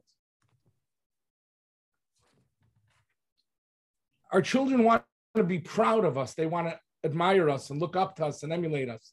And the Ribono Shel Olam should give us siyat d'shmaya to be good role models for our for our children, and we should be zeiche that through Tilim and Trerin to Siyata Deshmaya. We should be Zaychim Mitzvah to raise beautiful children. Again, I'm sorry, emergency came up and I have to go, but thank you so much for inviting me. And Mitzvah uh, Rabbi because you left early, you have to come back. I'm just letting you know. Okay, thank you, Zagazon. Thank you, thank you again. Okay, Dr. Ellie, let's continue, okay? Okay. All right, solo. How do you fly solo? I don't know. We're gonna find out. Um, Okay, let's get into this question. It's a very big topic. Um, Does he feel like he answered the question? Of course. Yeah. Okay. Um, basically, I discovered my 14 year old is walking around doing things they shouldn't be doing, whether smoking or different things. How do I confront them in a way that don't sabotage my relationship? So basically, your child is doing something that, whether it's cigarettes, whether it's watching something, whether, and let's globalize it, could be anything, something that's not good. And you got to confront him. You got to have a conversation with him. And at the same time, you want to keep that positive relationship. So, what's the proper method about going about that? as you know, it really a lot of uh, a lot of the behaviors that kids are engaging in. We have to look at what the communal norms are, what is is relatively normal for where they are. A lot of times, kids will may do things that we are not uh, particularly thrilled with, uh, but it's not necessarily significantly problematic. And we really need to assess that. Oftentimes, in going back to this five to one positive to negative, um, when we do discover that our, our kids are doing something uh, that disappoints us, we have to be strategic about it and not reactive. Um, the way to approach that is, let's say they're doing something uh, that, that you don't uh, that you don't approve of. Uh, you can talk about it without confronting them, where you can share what your expectations are, where your values are um, around the issue without necessarily confronting them about it, giving them the opportunity to make the adjustment without it being a punitive piece. Again, we're talking general, depending on what the issue is. Certainly, if it's something that is self harm or dangerous to them, then you want to address that head on right away. But if it's, let's say, you find out they're listening to music that you don't approve of, you know, um, in, in something along those lines, you can have a conversation without confronting them specifically on that piece and say, you know, as a family, we choose, uh, you know, our value system is this, our expectations are that, and see if that gives them the opportunity to change the behavior without it being confrontational. If you see that it's not going in the direction that you want, you can then take those steps to have the conversation again, I always feel that validating is really important to say, I understand why you might want to listen to this music. I understand why you might want to do that, but it's not acceptable in this house. And these are our expectations of your behavior. Um, if a child continues to not engage in the behavior that you want, so you sometimes need to set up either consequences or rewards based on that. It could be every anything from uh, you know, going to bed at a certain time, or it could be like the example you gave with the cigarettes, or it could be listening to music, or anything that moves away from your uh, parental norms. But at some point, you can set a standard. Getting up on time for davening is a big one. Uh, you know, setting up a behavior chart, and that if you somebody, do, somebody just texted ten seconds ago. How do I wake up a teenage boy without sabotaging my relationship with them? that is the hardest question of the night. Um, uh, so my having a teenage boy, um, I, I, can tell you that it, it really requires uh, multiple waking ups uh, per day. So, you know, if, if he needs to be ready for carpool or for the bus by, let's say, uh, 7.45, it means wake up time starts at 4.30 at seven. No, like, you know, we have an expectation as an adult. Our standard is if I know I have to be up, uh, if I have to be out the door at 745, I'm going to wake up at 645 and, you know, get dressed, take a shower, get dressed and uh, have a coffee, and then I'm ready to go. Kids don't have that, particularly teenagers don't have that self-regulation piece. And we can't expect them to perform at the same level that we would perform. I think a lot of times we we um, overlay our uh, expectations of ourselves on our kids. So I know that for my son to be out of bed by uh, and ready for the carpool by 7:45, first of all, it really should start the night before. Uh, most of the time, you know, looking for the yarmulke, looking for the socks, looking for the the belt, uh, whatever it is. If all that was taken care of the night before, uh, you have a much better shot at, at meeting that uh, 7:45 uh, deadline. But recognizing that it requires a seven o'clock wake up, a 7:10 wake up, a 7:15 wake up, and that process in getting them out of bed. If we if we manage our expectations that they're you know not going to get out of bed where we wake them up once and they're going to hop out of bed and be dressed in time, then we won't be disappointed when that doesn't happen. So I think strategically uh, we have to prepare uh, for kids not getting out of bed easily. That's that's if the child wants to get up. You know, you have the uh, kids, kids that don't want to get, get up, and there's, dudes rather you don't wake them up. So if you're talking about a, a, child who is is you know refusing to get up and he's not going to be on time to school and and that so you we might be talking about a much bigger issue. Um, you know that that might require you know a lot of a lot of the advice that we're trying to give and guidance that we're trying to give is very general.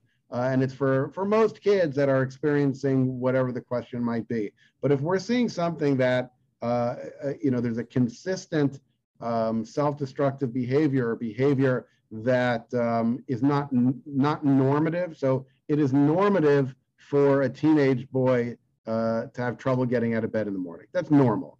Um, and we need to anticipate that and prepare for it. But once it gets to a point where it's not normative, where they're not getting to school on a regular basis and they're missing half a day and parents have to go to work and then come back and give them rides and that and once you're getting to that point that is that goes beyond normative and that might be that next step seeking out professional guidance where uh, the issue might be uh, emerging from Okay. So here's a question that came in. Baruch Hashem, we have six children spread over 10 years with different needs based on their age and personalities. How can I, the parent, give each child what they need when it's something that the other child wants and you know everybody's different bedtime? How do we juggle?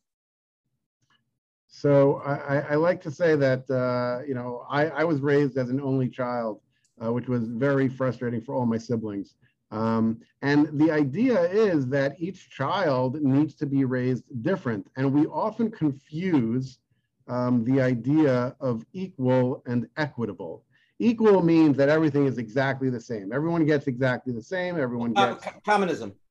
yeah. No, well, well, socialism actually is to each, and communism is to each according to their needs. And I think we want to lean more towards that. That idea that equal is not equitable. Let's just take on a very basic level. You have a two-year-old and you have a 12-year-old, and uh, and you, are you going to give them the exact same portion for dinner because that's what's equal?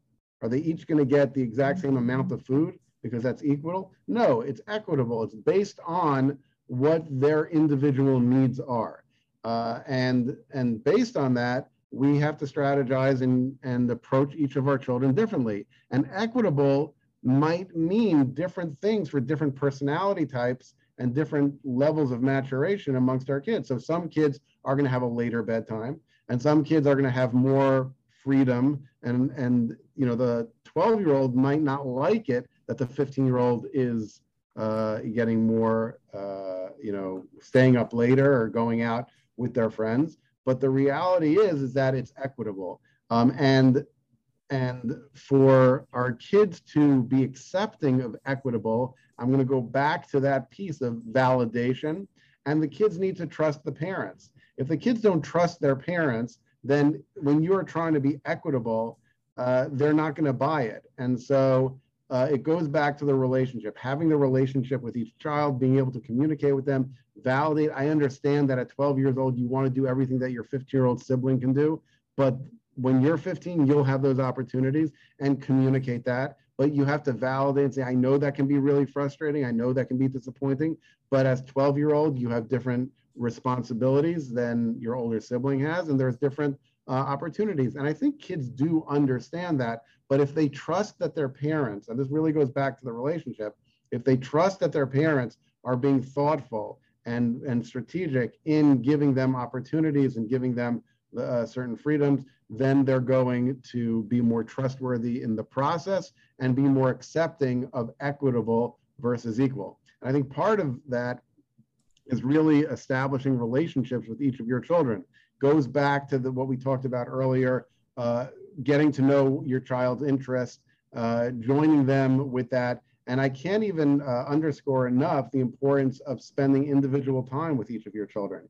Each of your children, no matter how many you have, they need individual time with their parents, either one of their parents, both of their parents, going for a walk with a child as an individual, going out for dinner with your child as an individual, or what it is that they want to do together. Um, and every once in a while, as a parent, you really need to set time aside for each child. Certainly, family time as a, as a unit is important, but really treating each child as an individual, giving them individual time, and even showing them that your 12 year old has an interest in doing A and your 15 year old has an interest in doing B, you're not going to do with your 12 year old what the 15 year old wants to do. You're not going to do with your 15 year old what the 12 year old wants to do. It's really important recognizing the individuality and searching for an equitable treatment of kids rather than an equal treatment of kids. Amazing. Rabbi Spiro, are you back on?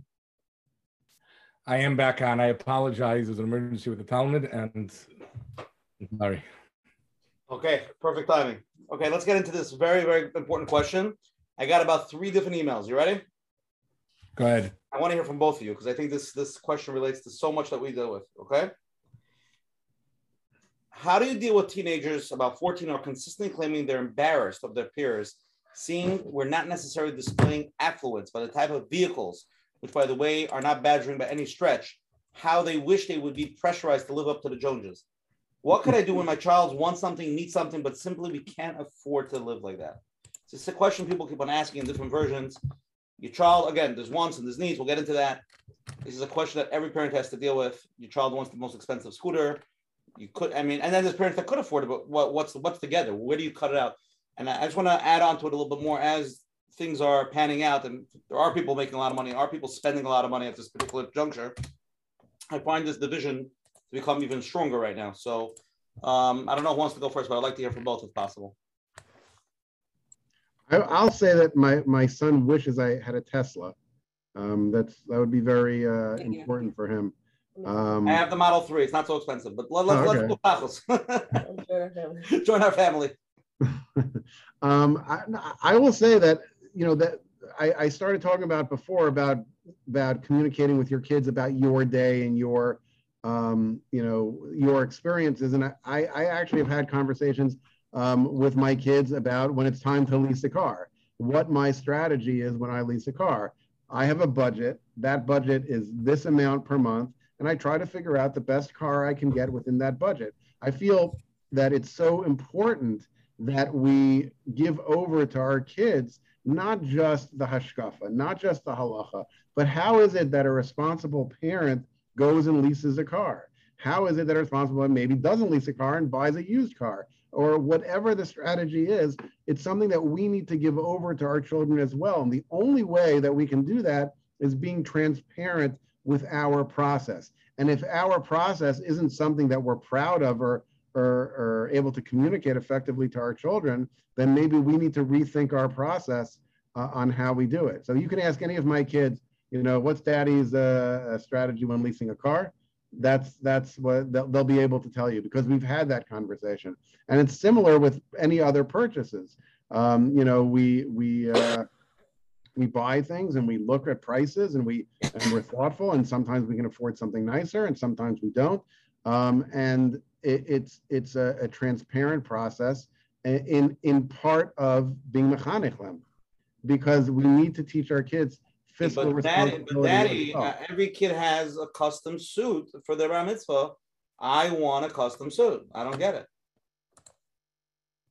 So uh, I, I don't know what neighborhood you're living in that every kid has a custom suit, but um, do they really have custom suits, every kid? A lot So- of uh, it, it doesn't make it. it Yeah, no, I, hear- I hear what you're saying. So again, Whatever it go- is. goes Again, back to again, what, again, what- let, us let's be Yeah. honest. What? What? Let's, let's be honest. The famous line we always say when when a kid comes home, he says, "Everybody in my class." It's usually Right. between four and six boys. not even, not even. But the, but again, I, I, I, I, uh, I, I, I'm sure your audience is tired of hearing me say about validating. So the first thing that I would do is I'd validate. Wow, it must be very hard. Uh, everybody uh, getting something that it's not something that we do in our house. Uh, and uh, you know that's that's uh, the communication. Just validating it makes a big difference. And you know I I repeat that often.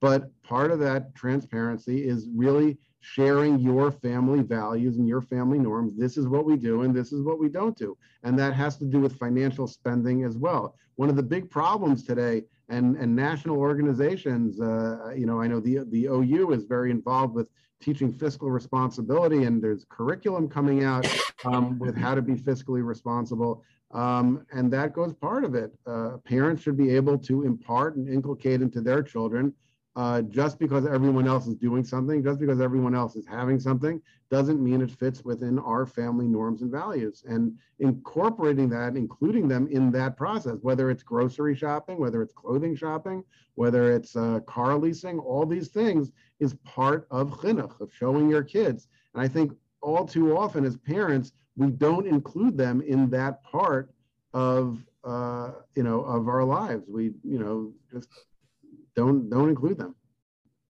That was pure. Um, yeah, I, I, I, you know, first of all, Ellie's so right. I mean, fiscal responsibility is such a big issue, and overspending. I think Rabbi Yossi Elefant Shlita just said how how the excessiveness is derailing our system. I think that's a quote. And, and he he highlighted as being perhaps the number one issue in Klal Yisrael, how we, there's just we're, we're, we're, we're off we're off the tracks. It's it's crazy. Um, but but again, every every family has their limits and it's not a healthy thing to always go beyond your limits. It's a very unhealthy thing, even if you're trying to give your child everything. Now, you can't constantly say no to your child. So there has to be a give and take. There has to be a pick and choose. But I want to tell you one little thing. My son, who's turning 30 in Mitzvah when he was in sixth grade, the fad was a Palm Pilot. You remember Palm Pilots? Okay, so Palm Pilots was like the first that I can remember, the first electronic, really trendy thing before they had the remember the Mattel and Coleco uh, football got, basketball games. Okay, that's I got a Palm Pilot as when when I graduated college. I got a Palm Pilot as a gift. Palm Three. it was before the right, Color okay. Five came out. Okay, so so my son was in sixth grade and he wanted a Palm Pilot. I remember at the time it was probably around two hundred dollars, and I said absolutely not. Two hundred dollars. We can't we can't have give a sixth grade boy a two hundred dollar expensive toy like that. And and my father in law suggested a, a, a, great idea. He said, it's a great chinuch opportunity. And he told me, why don't you have him save up for it?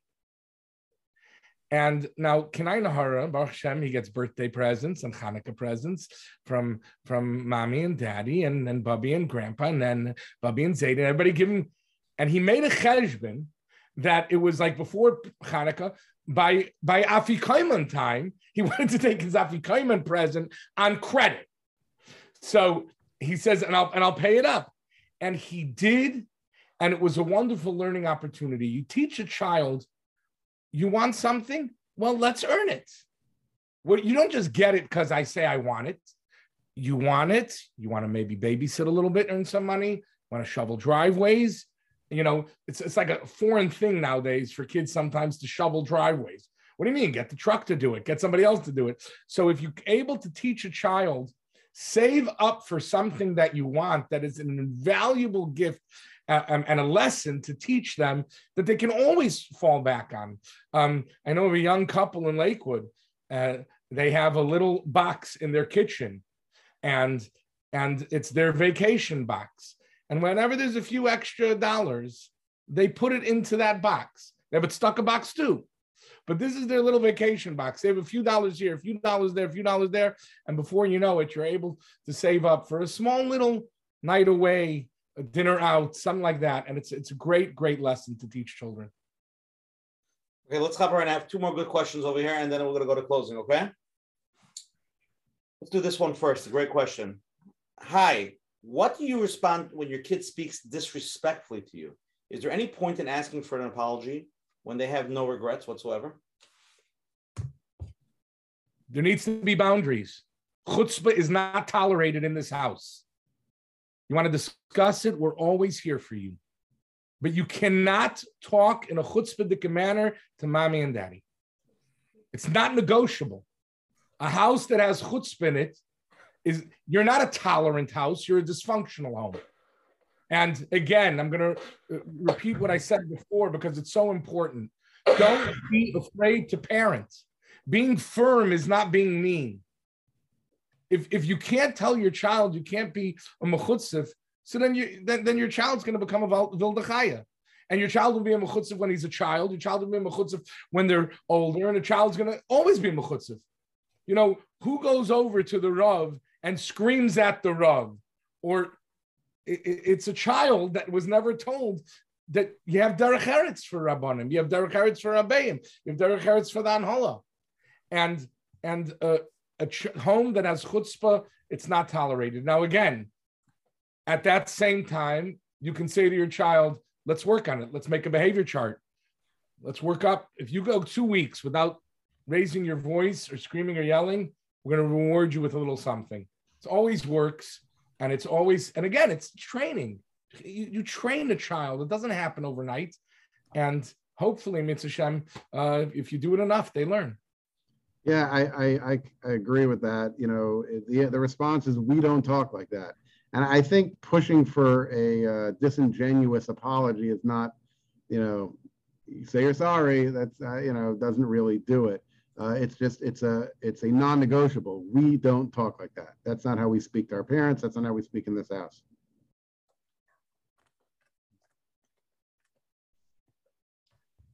Okay. I think we're gonna go to closing. So many, I know, so many people asking questions. Okay, let's go to closing now because um, it's eleven twenty. It's getting late. Um, let's do that. Sorry about that. Anybody who's asking questions can email it in. I'll send it to, to Rabbi Spiro and Dr. Spiro. Again, first of all, big, big shkoyach for that Rabbi Yechiel Spiro for coming, coming, leaving, coming back. We appreciate you, right?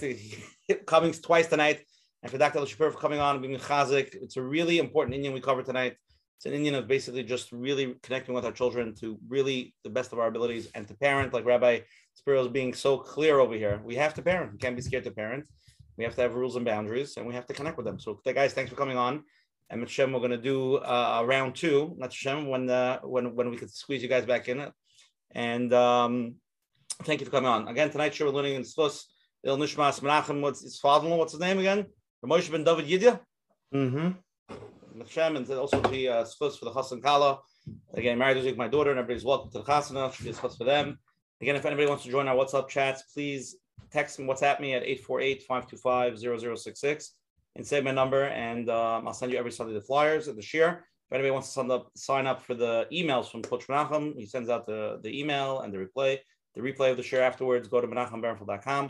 Again, if anybody's here for the first time, every Sunday night at 9.30 on this Zoom share is an amazing share. We usually we usually do pretty good. I think Menachem, I think we're 84 for 84 pretty much. And uh, please join us. Next week, we have a very, very powerful topic. Um, where is it over here? We have Dr. Jonathan um, Jonathan Schwartz. Schwartz from Hillside, New Jersey. Going to be talking about public speaking fear, davening for the Amud fear, and dating fear. People that have anxiety. We really, he's really a mumch in this. We, me and Menachem had a long conversation with him, and uh, I think it's relevant to everybody. I think everybody could relate to it on some level, and I think we're really going to get try to get to the performance anxiety, understand it, break it down, and really try to get some real tips to uh, to, to, to get help people through that. Uh, it should be an amazing share, so please join. Again, everything is recorded. It'll be Menachem on menachembernfeld.com tomorrow. If anybody has any questions for Rabbi Spiro, Dr. Spiro, please email Coach Menachem at gmail.com. We will forward all the emails to them. Tonight's share is share number 84, and it's going to be on our phone lines tomorrow at 848-777-GROW.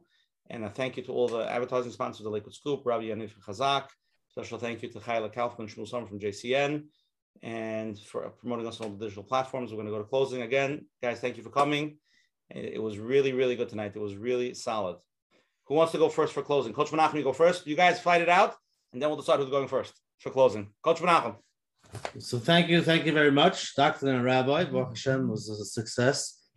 Um, it's it's interesting, you know, we're talking about all these questions that come in. What should I do? And you have to do parenting like this, parenting like that.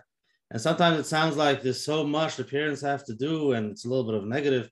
I think we have to stop for a moment and first give the parents, you know, the recognition, the the koiches that they put in, all the positive, the the, the five one the, the parents need themselves. You know, they have to, and and don't wait, don't wait for Coach Menachem to give you the chizik. The, every parent has to be able. You have to be able to give it to yourself if you want to continue in a positive frame with, with the kids. It first starts with yourself. You have to have that that positive feeling that Baruch I'm doing what I need to do. If, if the end of the day I can sit down and feel good with the positives, even though there's so much struggles and a lot going on. But if the end of the day, if that's what you take, it's not going to last too long. There's a lot of negativity. So what I'm saying is, even for yourself, give yourself that uh, pat on the back, and um, and have that positive, um, just a positive environment with yourself, and automatically goes over to the others. So thank you very much for being here tonight, Rabbi Spiro and Dr. Shapiro. Baruch Hashem, we were able to cover pretty much a lot of these questions, and Hashem should help. This Yata Dishmaya, like we discussed, everybody who what they need in Hashem to be mechanech ourselves and our kids the right way. Thank you, Mike, Coach Menachem. Beautiful closing. Who's going first? I think, I think I'm going to go first because Rabbi Spiro is much more inspirational than I am, and I think we want to end it on an inspirational note. Rabbi note. Spiro, a lot of people are texting. They want the, the next story from the next book. So we want to preview now. Okay, go. Okay, so uh, just uh, to review, you know, a relationship like any relationship uh, with our children has to be something that's strategic. It has to be something that we're thoughtful about, and it has to be something that you know we are ready to to respond in a positive way. We also uh, discussed that it's not about the quantity, but it's the quality of the interactions that we have with our kids. And part of increasing that quality is trying to say yes more often, doing things that they want to do, sharing in their interests, even if we may not be interested in it per se. Um, we need to validate their experiences and their frustrations, and we have to follow up with it with in-depth questions, not just let them get away with giving us a surface-oriented answer like fine and a nothing, but really push them to share with us uh, more depth and more detail. And even when they are not going to share with us more depth and more detail, the fact that we are inquiring about it demonstrates to them that we are really interested in what it is that is happening for them. And that in and of itself will enhance the relationship. Just their feeling that uh, that we are inquisitive, we're curious, we're interested in their experience is going to make a difference, even if they don't always share with us uh, to that degree. And I think uh, the validation is something that we've just repeated so much, the communication, and really making the time that we spend with our kids, whether it's as a group or as individuals, uh, making it count. And when we do have, uh, you know, a number of children, that it's not about creating equality for all of them, but really creating something that's equitable, that each child is getting what it is that they need. And I think that's the strategy for for connecting and having meaningful relationships with your children. Beautiful, Dr. Spiro. Thank you so much. Rabbi, Rabbi uh, Dr. Spiro, Dr. Rabbi Spiro. Rabbi Doctor, please. Rabbi, Rabbi Doctor. I'm it's so the confused. easiest way for me to. You're, you're a rabbi. He's doctor. Your name sounds the same. And next week we have a rabbi doctor. Come on. Let let me earn my. PhD that way. You just call me doctor. Um, I just want to ask you one uh, question. What do you say to so many hundreds of people that came in tonight, over 1,000, 1,200, 1,500 people that signed in tonight to come at 12 o'clock at night to be a better parent? What do you say about that? That's amazing. That's amazing. And you should know you must be a Navi because I'm closing with that. But thank you for stealing my thunder. I appreciate it. And I, first of all, I want to thank you all for inviting me on.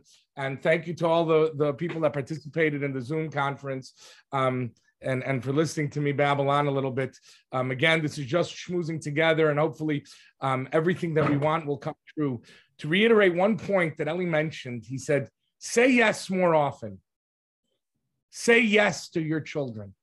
Give them and give them and give them. It doesn't have to be money. People don't want things, they want you. Your child doesn't want things, they want you. They want your attention, they want your love, they want they want you they want you to feel like you hold of them. Somebody once said if everybody would realize that the Ribono Shel Olam, if he had a refrigerator, your picture would be on it. What a great feeling. Every child needs to know that at home, whether you do put your pictures of your children, uh, and, and by the way, whichever child is visiting, we always put those pictures on our fridge to make sure that they think we love them most. But but every child, every child needs to know that they're loved. Reb Avi Shulman Shlita, one of the Gedolei Hador of Chinuch, and, and, and a personal mentor, once said, do an experiment and go to a park with your child and don't tell your child not to do anything unless they're in physical danger. You know, like the child start and go with the toddler, and the toddler's running around. You go, no, no, no, no, no, no, no, no. Unless it's physical danger, don't say the word no. Don't stop them. And I think that's uh, something we can all learn from. Give them, yes, positive. Again, it's a Toisus I quoted. You can look it up in Nazir. The Chav was of Zion. Shalom said the mitzvah of chinuch is to tell your child to do things, not to not do things. Obviously, you need to educate. Reb Chatzkel Levenstein once said, the greatest thing you could do for your Shalom Bayis is constantly ask yourself, what can I do for my Shalom Bayis? The greatest parenting you can do is constantly ask yourself, how can I be a better parent? And everybody that got on tonight is asking themselves, how can I be a better parent? And it's a never ending journey, and it's the most beautiful journey in the world. And it's something that the Ribono Shel Olam has gifted us. We have children, so many people that would love to be in your position. A difficult child, Zelig Pliskin says, if you ever want to put things into perspective, reframe your situation. You're standing outside your house, come back from a hard day of work and and you hear your kids screaming. And you say to yourself oh my god. Picture it differently because down down the road there's somebody that never doesn't have a child. What would they do for your picture? Reframe the picture and it looks beautiful. Everybody has beauty in their life. Everybody has gifts. The Ribono Shel Olam should give us the siyata, the shmaya, the koiches to be able to raise our children to become everything that Hashem wants them to be. Thank you again, and much hatzlach and much nachas for everybody. Amen. Thank you guys so much. See everybody next week, January 2nd, 2022. It's going to be beautiful. Good night. Hi, it's Coach Menachem here. If you enjoyed, please consider supporting us with a small monthly monthly donation to help sustain the future episodes. And it will be greatly appreciated. Thank you in advance.